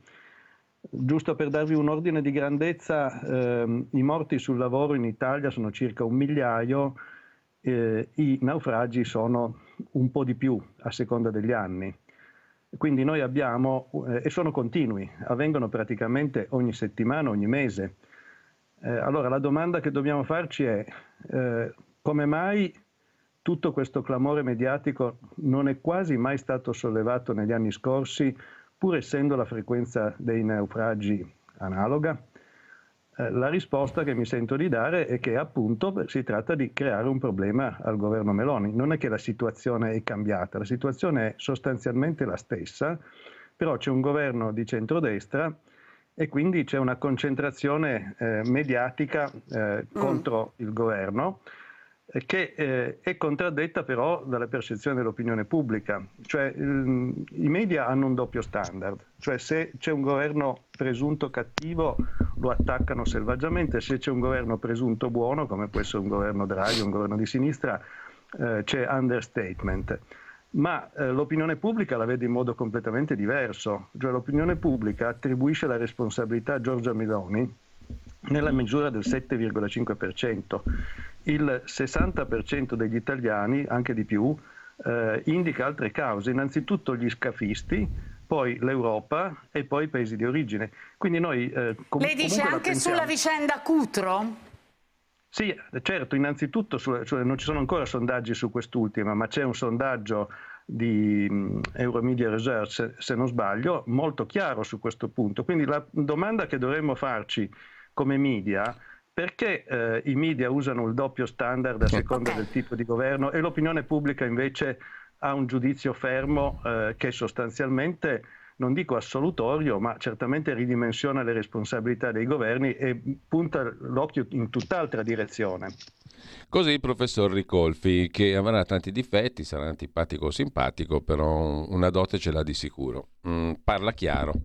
Mentre a noi tocca gestire un cambio d'epoca, dice Francesco Lollobrigida, ministro dell'agricoltura e della sovranità alimentare, intervistato oggi dal Corriere della Sera. Gli sbarchi non si può accogliere tutti, ma continueremo a salvare vite umane. Di me ormai si dice di tutto, sono a capo di tutto e finisco perfino nel gossip, dice il ministro Francesco Lollobrigida, definito dal Corriere della Sera l'uomo più vicino a Giorgia Meloni. Mm, Claudio Anastasio era un suo amico, quello che ha ricoppiato la frase del Duce, il discorso del Duce che rivendicava politicamente l'assassinio di Giacomo Matteotti. Ormai di me si dice di tutto, minimizza il cognato di Giorgia Meloni, ma poi la questione è quella dei, dei migranti, era stato lui a buttarla la cifra di 250, 500 mila, adesso questa roba qui passa in secondo piano, ma comunque vogliamo cittadini integrati, non di serie Serie B, pensiamo a decreti di durata di tre anni per fare arrivare personale già formato con conoscenze basilari di italiano, dice il ministro Lollo Brigida in questa intervista sul Corriere della Sera eh, di oggi. Serve un'azione di contenimento, ma insieme dobbiamo anche siglare patti di collaborazione con i paesi di provenienza dei migranti perché lì, sul posto, vengano formati ai lavori che qui sono richiesti, lavori che non sono affatto poco dignitosi, come alcuni percettori di reddito di cittadinanza fanno credere rifiutandoli. Come ministro sono fiero della nuova norma contro il caporalato, eccetera, eccetera. Pensiamo a decreti di tre anni per far arrivare personale già formato con conoscenze della lingua italiana che si integri subito e la loro formazione non pesi così tanto sui datori di lavoro da spingerli a decentrare le loro attività direttamente all'estero. Così parlò il ministro eh, Lollo Brigida. Su tempi.it vi segnalo invece, a proposito di lavoro, sempre più anziani, sempre meno adulti, l'articolo di Emanuele Massagli sul paradosso del lavoro in Italia. Tra crisi demografica e deficit di competenze, l'avevamo segnalato anche ieri, ma ve lo ripropongo perché è molto interessante, ecco perché nel nostro paese aumenta il fabbisogno di persone da impiegare, eppure la disoccupazione giovanile resta. Ogni italiano ha imparato fin da piccolo alcuni qualunquismi sull'Italia Frasi di circostanza, la burocrazia è la causa di ogni malanno, i politici rubano, il nostro mercato del lavoro è il peggiore d'Europa. Pregiudizi difficili da sradicare, ancorati a fatti storici, eppure qualche volta le certezze popolari vacillano. Tocca oggi alle convinzioni sull'occupazione essere messe in dubbio dalla statistica. L'andamento dati 22, prime proiezioni 23 ci dà una fotografia distante dal ritornello ripetuto in passato sui bassi tassi di occupazione e sui limiti delle politiche attive. Siamo piuttosto di fronte a un paradosso del lavoro in Italia, sempre più anziani, sempre meno adulti, aumenta il fabbisogno di persone da far lavorare, la disoccupazione giovanile resta. Si pone una bella domanda il professor Luigi Curini, che non è uno sprovveduto né un complottista, sul quotidiano Italia Oggi. Perché l'uomo con le corna entrò in Campidoglio con la polizia? Saltano fuori solo adesso le immagini del fatto, le rese pubbliche Tucker Carlson nella sua popolare trasmissione statunitense sulla rete Fox News.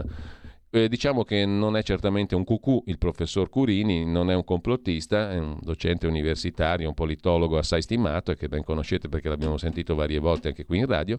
E la domanda però se la pone come ce la siamo posta in tanti vedendo quelle immagini. Perché la polizia scortava il famoso Jake Angeli, l'uomo con le corna nell'assalto a Capitol Hill? Punto di domanda. E adesso apriamo la nostra rubrica del mercoledì con il nostro condirettore Alessandro Morelli tra pochissimo. Eh, L'Italia da fare, ce n'è da fare. Avete ascoltato la rassegna stampa. Stai ascoltando Radio Libertà. la tua voce libera, senza filtri né censura. La tua radio.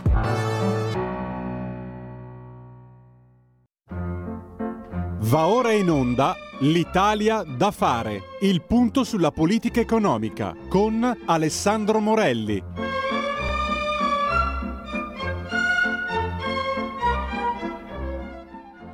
Alessandro Morelli, sottosegretario al Dipartimento per la programmazione e il coordinamento della politica economica. Alessandro, buongiorno, grazie per essere di nuovo con noi. Mi viene un dubbio, Alessandro, te lo confesso in diretta, che qua abbiamo sbagliato la sigla musicale perché questa musica, peraltro bellissima, ci ricorda il gattopardo.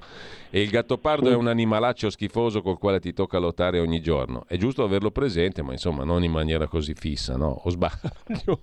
perché se guardi Ma troppo guarda, il quindi- gattopardo non combini più un tubo. Intanto buongiorno Alessandro. Innanzitutto buongiorno a te, buongiorno a tutti gli ascoltatori, grazie Giulio per questa opportunità e quindi sì, però eh, alla fine come sempre il ma- tu non tutto il male viene per nuocere, quindi se avessimo mai eh, diciamo sbagliato l'indirizzo di questa, tra- di questa eh, sigla, alla fine effettivamente hai ragione tu, ci, ci tocca spesso combattere quei gattopardi che cambiano, Eh. i sarchiaponi, quelli che cambiano eh, pelo da una dalla mattina alla sera di un colore prima grigio, poi nero, poi un po' bianco. insomma, Senti, fammi, fammi essere un po' leggero stamani, poi parliamo invece di cose molto importanti. Ehm, se dovessi attribuire eh, seduta stante il premio Gattopardo, a chi lo, a chi lo dai? Cavolo, una, una, eh, una, una domanda che assolutamente merita un approfondimento. C'hai l'imbarazzo della scelta, di la verità. Guarda, nel corso di questi anni i Gattopardi sono stati indubbiamente i 5 Stelle che, come sai, sono partiti da posizioni eh, storicamente molto tranchant, molto rigide che poi appunto in maniera veramente eh, da Gattopardi si sono eh, rivelati invece essere quello che noi sospettavamo da anni, cioè esattamente parti di un sistema, eh, peraltro adesso anche, stanno anche tornando all'ovile, quindi che è la sinistra, la sinistra più becera. Quindi insomma diciamo che i, i campioni del gattopardesimo mai, mai esistessero sono fatto loro. Bene, allora, fatta questa, questa premessa, tra l'altro loro hanno votato per una delle cose di cui parleremo oggi in sede europea, no? per la famosa direttiva sulle, sulle case green, da portare, secondo alcuni sono addirittura 11 milioni, 12 milioni di case, secondo altri sono due, cioè, cioè, i numeri stamattina li abbiamo letti di tutti. Diciamo che sicuramente, eh, come dice anche il ministro Pichetto Frattini in un'intervista stamani, eh, in Italia abbiamo 31 milioni di unità immobiliari, 15 sono oggetto di classificazione, molte di queste sono escluse perché sotto i 100 metri quadri, insomma facciamo la corta, avremo almeno un 12 milioni di case da mettere a posto, con una cifra mediamente per appartamento di 20, 30, 40, 50 mila euro a seconda dei casi, cioè cifre consistenti. Allora, come la mettiamo con questo sì alle case green da parte del Parlamento europeo? Sempre che naturalmente poi bisogna seguire tutto il percorso perché ci sono possibili aggiustamenti. Ti lascio subito la parola perché il tema è caldissimo e riguarda un bene molto amato da tutti gli italiani, la casa.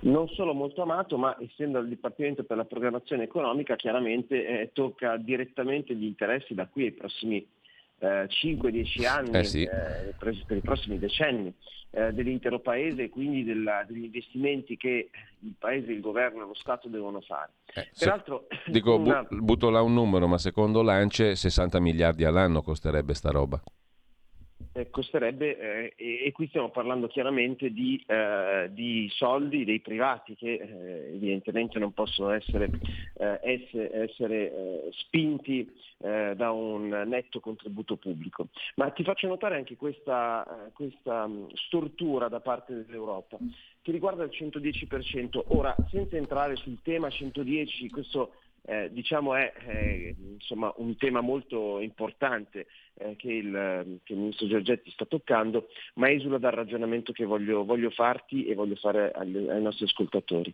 Allora, l'Europa, come sapete, ha imposto al governo italiano di inserire nell'ambito di un, di un, unico anno di bilancio tutta la quota legata ai crediti 110 da parte del governo italiano. Quindi nell'idea, nell'ipotesi che eh, diciamo più eh, rosea che il governo aveva, aveva, in mente era quella di poter spalmare nel, nel bilancio dello Stato in più anni eh, i crediti esattamente come avviene eh, per eh, la della, del credito d'imposta che come sappiamo per quanto riguarda solo il tema del 110 per gli altri eh, spalmato in più anni riguarda appunto un periodo temporale di 5 anni.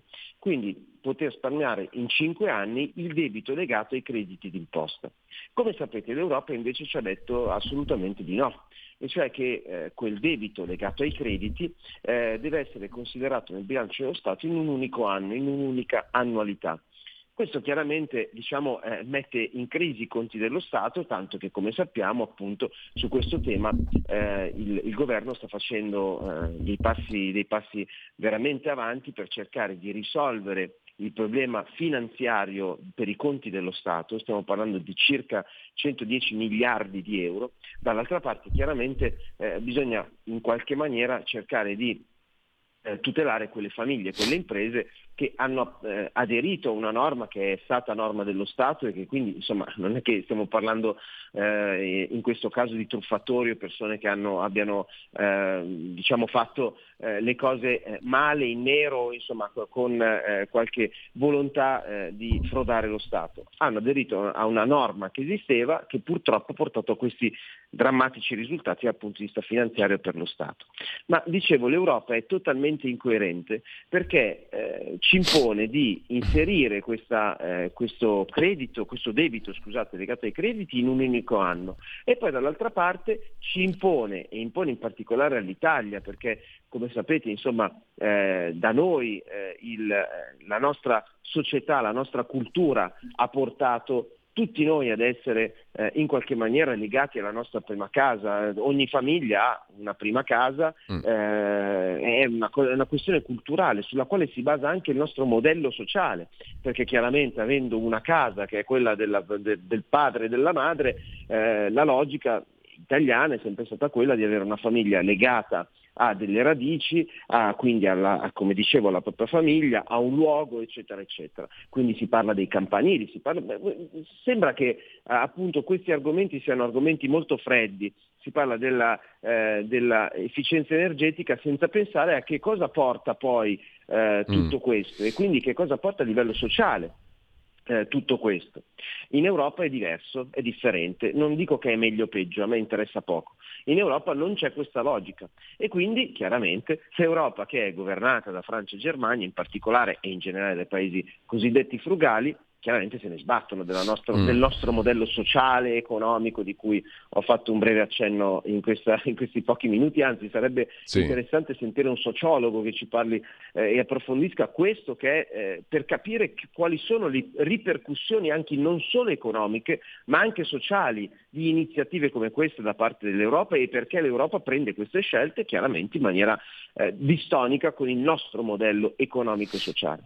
Quindi dicevo, Sì. è totalmente eh, in controtendenza la volontà dell'Europa di imporre al governo italiano una, eh, diciamo, una tagliola rispetto a quella che è comunque un passo avanti per eh, l'efficientamento energetico delle, delle abitazioni e degli immobili e dall'altra parte imporci di eh, rendere green quegli stessi immobili.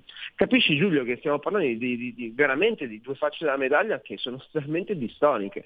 Cioè la logica dovrebbe essere l'Europa ci impone un percorso eh, di, eh, fattuale di eh, miglioramento energetico degli immobili, contestualmente permette al governo italiano di eh, dare un contributo vero alle famiglie senza scassare i conti dello Stato, perché di questo stiamo parlando. E invece no, l'Europa non solo crea la tagliola per quanto riguarda appunto il debito dello Stato nei confronti dei cittadini per i crediti fiscali acquisiti per eh, la- l'efficientamento energetico, ma in più ci impone di fare l'efficientamento energetico perché sennò quei cittadini non potranno vendere la loro casa.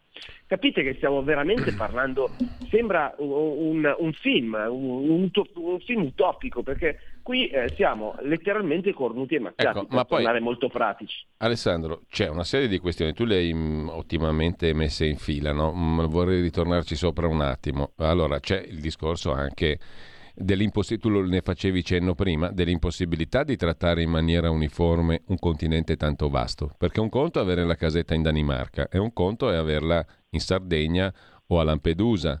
Ci sono anche costruzioni storiche che nascono in relazione al clima di quelle terre e che sono perfettamente efficienti in relazione al posto in cui si trovano, no? È inutile imporre regole generali per un continente così vasto. Su un'isola greca ci sono condizioni climatiche e quindi abitazioni eh, fatte di materiali e con logiche del tutto diverse da quelle della Danimarca, mi viene da dire, no? È, è banale, è stupido sottolineare questo, ma è stupido non tenerne conto in una direttiva, mi viene da dire. Primo. Secondo, quattro conti della serva. Con il super bonus, 110 miliardi di spesa, si è intervenuti, correggerai tu i dati migliori che hai sotto mano, o se sbaglio, con- su 360 mila immobili. Allora, 110 miliardi per intervenire su 360 mila immobili con tutte le gabole di cui parlavi prima.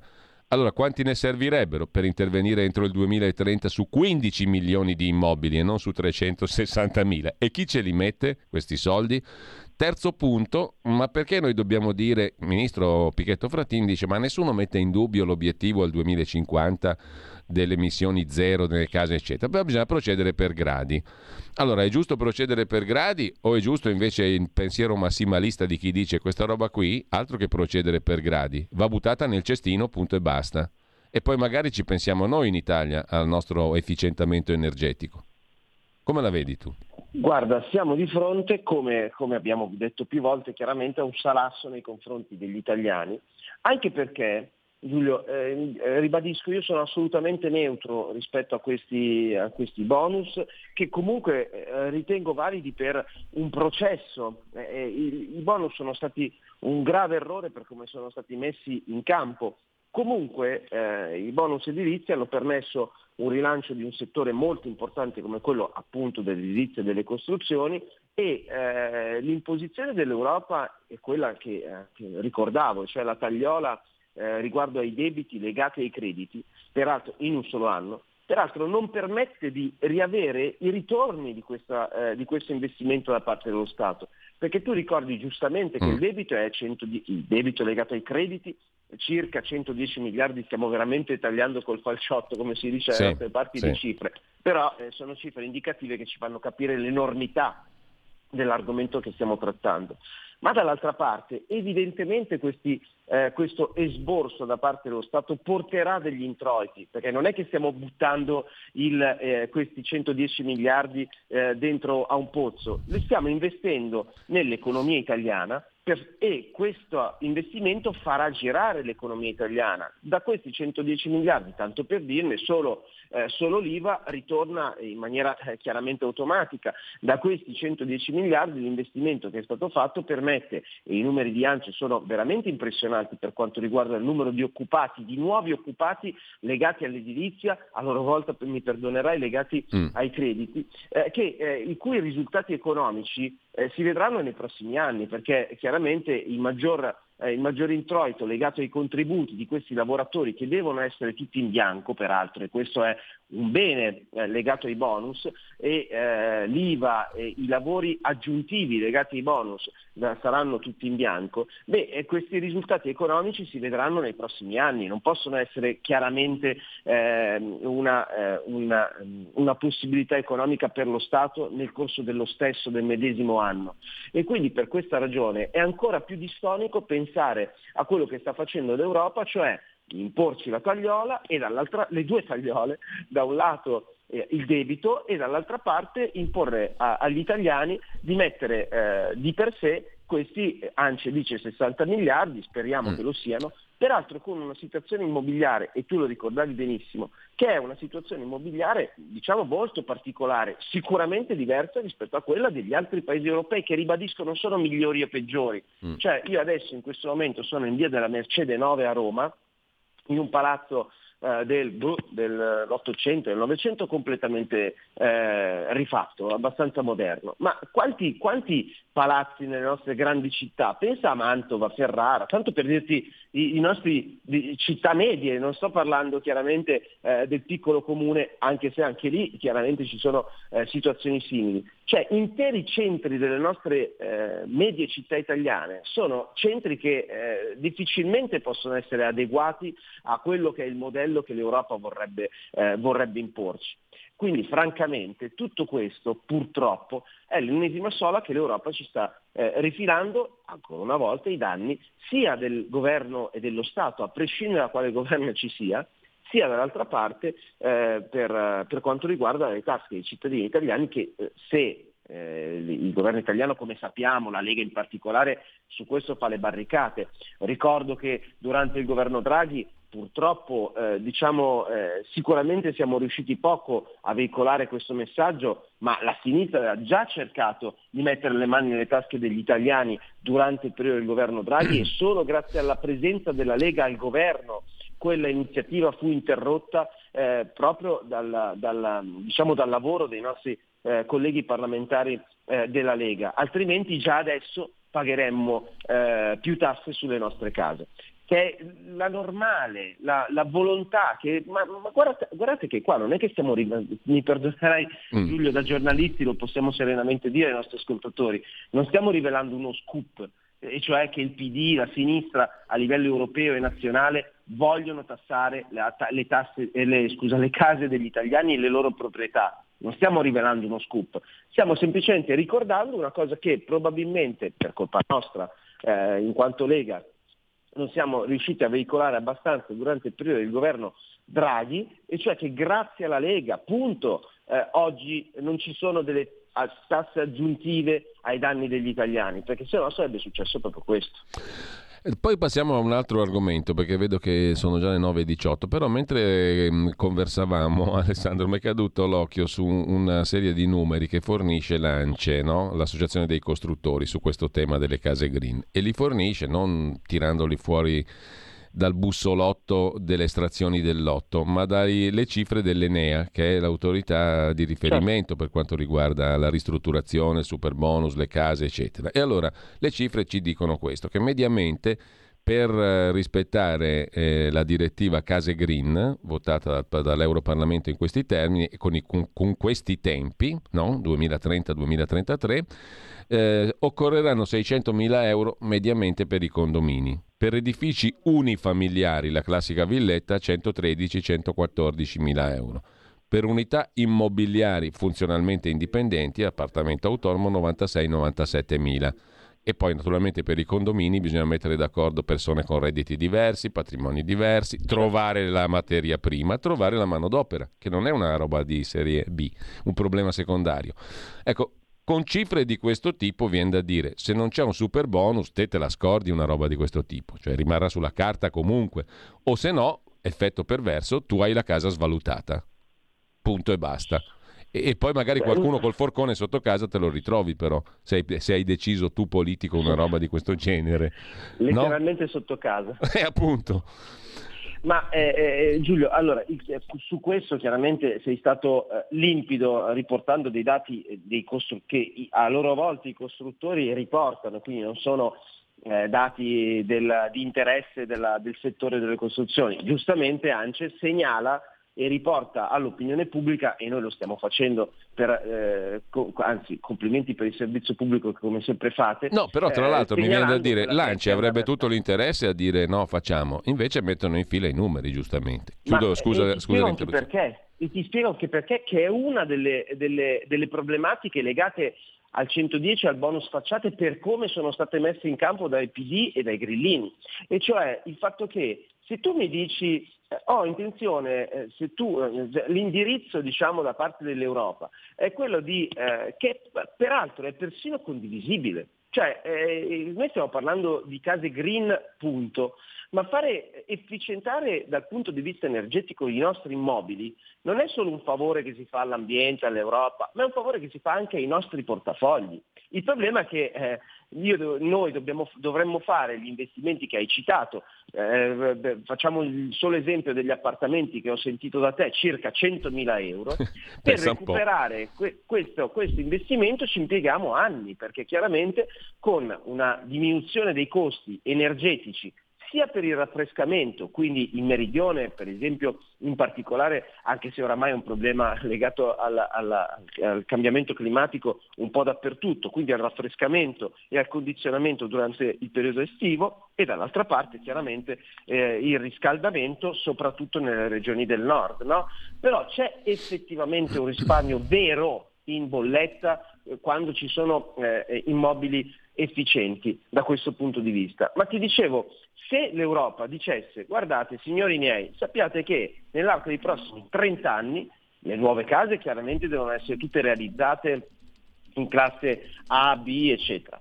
E dall'altra parte ci deve essere investimento per eh, recuperare quella che appunto sono le classi energetiche che purtroppo non sono, eh, non sono adeguate con evidentemente una diciamo, caratura differente soprattutto per i centri storici, per gli immobili storici e quant'altro, cosa che appunto in Italia è, per noi è di un grandissimo interesse perché non stiamo parlando di qualche migliaio di casa, di, di immobile, stiamo parlando di decine di migliaia di immobili pubblici e non solo, che chiaramente, cioè, tu ti immagini a, a fare in classe A il castello sforzesco, tanto, eh ne dico una, tanto per dire il Duomo di Milano in classe A, chiaramente è, è questa... Gu- guarda che rischi, immagina... rischi, di dare un'idea a Beppe Sala.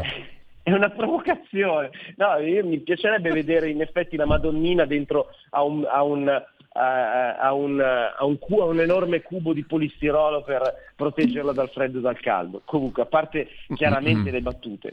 Ma il tema vero è che eh, l'aver fatto per esempio il, il, il 110 e il bonus facciate eh, con una così breve durata eh, della, del periodo del bonus, è chiaro che ha eh, diciamo, ehm, fatto in, mo- in, modo che causato il fatto che Molte famiglie, hai parlato di 300.000 solo per quanto riguarda il, il 110, poi dovremmo aggiungere gli altri, bonus facciate e altri, eh, chiaramente sono andati, si sono buttate sul mercato e questo ha aumentato evidentemente eh, legge della domanda e dell'offerta. Non è che anche qua stiamo facendo, non ci meritiamo il Nobel oggi Giulio, ti informo di questa cosa.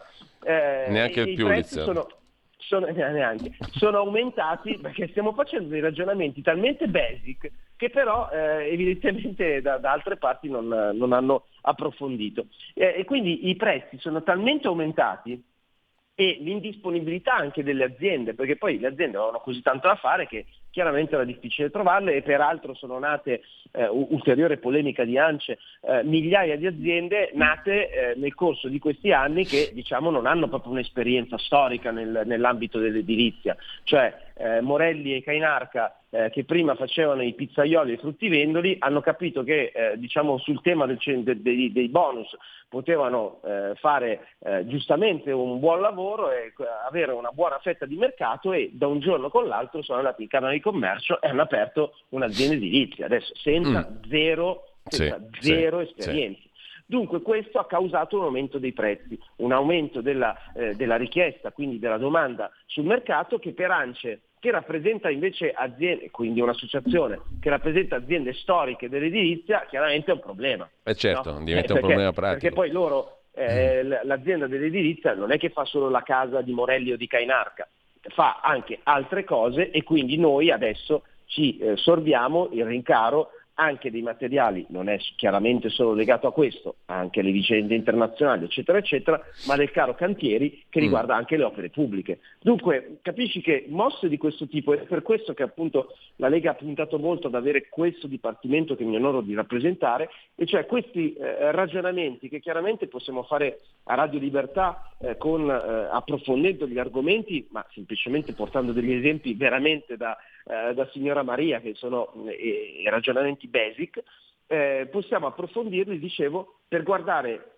eh, un po' più avanti rispetto al nostro naso e capire quali sono le ragioni profonde a volte, quelle sociali, socio-economiche, eh, demografiche, che sta, sottendono a queste scelte che, come dicevo, in questo caso sono veramente astruse. Uno per le due tagliole economiche e finanziarie che citavo prima, due per le tempistiche che chiaramente non sono coerenti con le necessità del mercato italiano. Ecco, intanto la Lega mette in campo altro tema che ha a che fare con l'ideologia green, verde, ambientale, ambientalista, tra virgolette, mette in campo i gazebo, ha messo in campo e metterà in campo ancora i gazebo in tutta Italia per raccogliere firme per dire stop al divieto alle auto benzina e diesel dal 2035, oltre che per tesserarsi eventualmente al movimento. Eh, altro tema appunto di cui si è ampiamente parlato, no? eh, anche su questo ti chiedo un, un, commento, ne abbiamo già parlato moltissimo Guarda, ovviamente, però mi viene da dire una cosa che ah, in parte no, molto più, riguarda molto di più il primo argomento di cui abbiamo parlato, però mh, poteva essere anche un'occasione per fare investimenti produttivi. La stiamo trasformando, la stanno trasformando in una fonte di problemi enormi. Stesso discorso poteva essere mutate le cose da mutare per la questione delle auto, no? incentivare la ricerca, trovare carburanti ecologici, una roba molto bella, poteva anche dar lavoro, essere stimolante. Diventa una cosa invece mostruosamente limitate- limitativa della libertà e anche negativa per i riflessi sul lavoro. Com'è che si fa a trasformare le idee buone in idee cattive? L'Europa ce l'ha insegnato tante volte, non è, non è un bell'andazzo questo qui.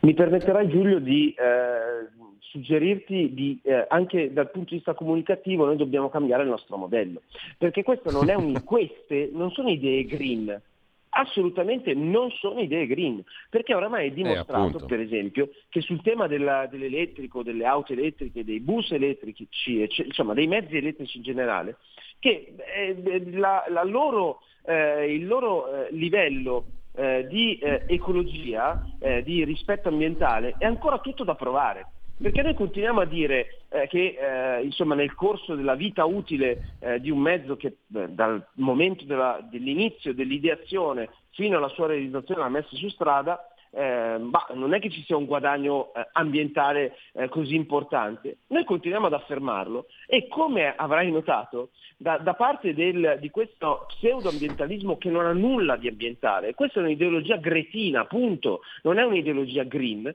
eh, non c'è mai stata nessuna presa di posizione netta. Cioè ci dimostrino che eh, una, un'auto eh, elettrica realmente nel corso della sua vita, dal momento dicevo dell'ideazione fino alla messa in strada, eh, ha un valore, eh, anzi fino alla sua distruzione, perché noi dobbiamo anche considerare lo smaltimento eh, di quei mezzi che ad oggi è ancora un punto di domanda, cioè le batterie che saranno eh, diciamo tra qualche annetto chiaramente. Eh, un, un, mare di batterie eh, oramai esauste eh, che eh, avremo lì, che cosa ne faremo? Quindi insomma nessuno ci ha mai dato risposte chiare da questo punto di vista. Eppure sono così avanti loro, no? Ci hai detto giustamente, c'è una vera e propria ideologia da parte dell'Europa, ma questa è un'ideologia gretina.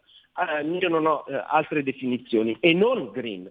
I veri ambientalisti fanno l'ambientalismo con il buon senso e quindi l'ambientalismo con il buon senso. Innanzitutto non depaupera eh, le economie che va a toccare. E invece, come sappiamo perfettamente, purtroppo eh, questa svolta europea causa dei gravissimi danni ancora una volta soprattutto eh, chiaramente eh, all'Italia e, e, ad alcuni altri paesi. Perché noi viviamo, eh, il, la nostra, diciamo, un settore importante della nostra economia è quello dell'automotive, ma eh, potrei eh, citarti i casi di alcuni direttori di eh, fabbriche della Stellantis che mi hanno detto, dichiarato in mie visite che loro perderanno la metà dei loro dipendenti. Cioè su 9.000 dipendenti di uno, di uno stabilimento Stellantis, 4.500 verranno lasciati a casa.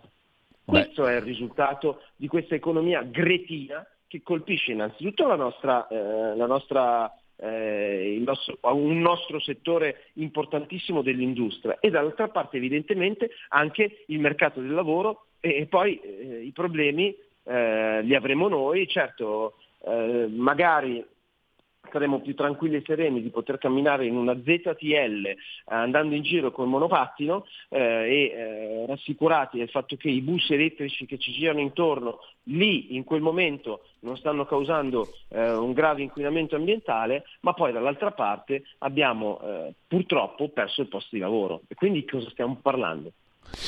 Ecco um, Alessandro, per chiudere la nostra conversazione sui due argomenti, case, auto, uh, è possibile cambiare rotta concretamente? Allora, eh, sì, eh, il governo italiano, come sapete, con Matteo Salvini, poi diciamo che pa- letteralmente il caterpillar da questo punto di vista, e grazie a Dio che Dio ce l'ha dato, perché eh, se non ci fosse eh, Matteo che ha un ruolo molto importante al Ministero dei Trasporti, ma se non ci fosse la Lega tutta che in maniera molto convinta espone questi, eh, questi ragionamenti e anzi grazie per, eh, per, per, permetterci di poterli appunto esporre in maniera anche così compiuta, perché come sappiamo questi argomenti non sono così semplici da far passare eh, al banchetto al mercato eh, o, eh, o in una trasmissione televisiva dove chiaramente puoi fare un ragionamento, se riesci a farlo in 20-40 secondi. Quindi grazie per l'approfondimento che stiamo dando eh, che farete anche, perché ah, come ti dicevo eh, Giulio, tutti questi temi non sono solo temi economici, ma sono anche temi eh, sociali, eh, demografici, che guardano da qui ai prossimi 5, 10, 15, 20 anni, perché logicamente questo danno che stanno creando all'economia italiana sarà un danno che noi dovremo, eh, insomma, sul quale dovremo leccarci le ferite veramente per tantissimi anni. Tu mi chiedevi però sì. se puoi invertire la rotta, indubbiamente il governo italiano sta facendo la sua parte, fortunatamente insomma, non tutti proprio sono degli allocchi che hanno messo eh, il, la testa sotto la sabbia in giro per l'Europa, forse serviva ed è sicuramente utile il fatto di avere qualcuno che in maniera un po' più eh, eh pugnace, mettiamola così, più coraggio- sicuramente più coraggiosa rispetto agli interessi economici che come, poss- come possiamo immaginare eh, riguardano ma veramente miliardi, decine, centinaia di miliardi di euro. Cioè voi pensate a che cosa significa eh, permettere alla Cina di invadere il mercato europeo delle, delle, auto fatte in Cina con le batterie cinesi, eccetera, eccetera. Significa cancellare eh, il nostro modello, eh, modello, economico e permettere a eh, un paese, peraltro governato dal Partito Comunista, eh, di eh, letteralmente fare soldi a palate ehm, sulle spalle eh, con i salvadanai, rompendo i salvadanai dei cittadini europei, in particolare italiani, eh, soprattutto perché non solo rompono i nostri salvadanai perché ci costringono a comprare una macchina, una macchina con le batterie cinesi, ma dall'altra parte ci, ci, costringono anche a perdere i posti di lavoro che sono legati appunto all'industria dell'auto.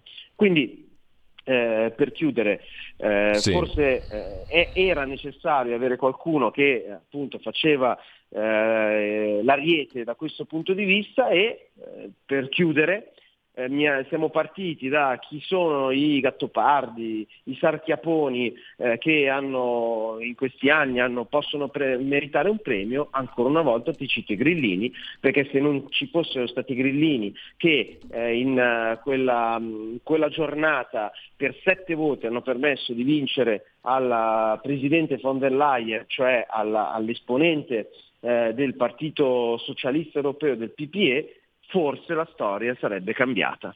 E quindi, anzi, molto probabilmente la storia sarebbe cambiata, ma purtroppo siamo qui con, a leccarci le ferite. Bene, allora io saluto e ringrazio Alessandro Morelli, tante belle cose da fare anche questa settimana. Alessandro, buon lavoro, buona settimana, ci risentiamo con questa rubrica sicuramente mercoledì prossimo. Grazie ancora Alessandro.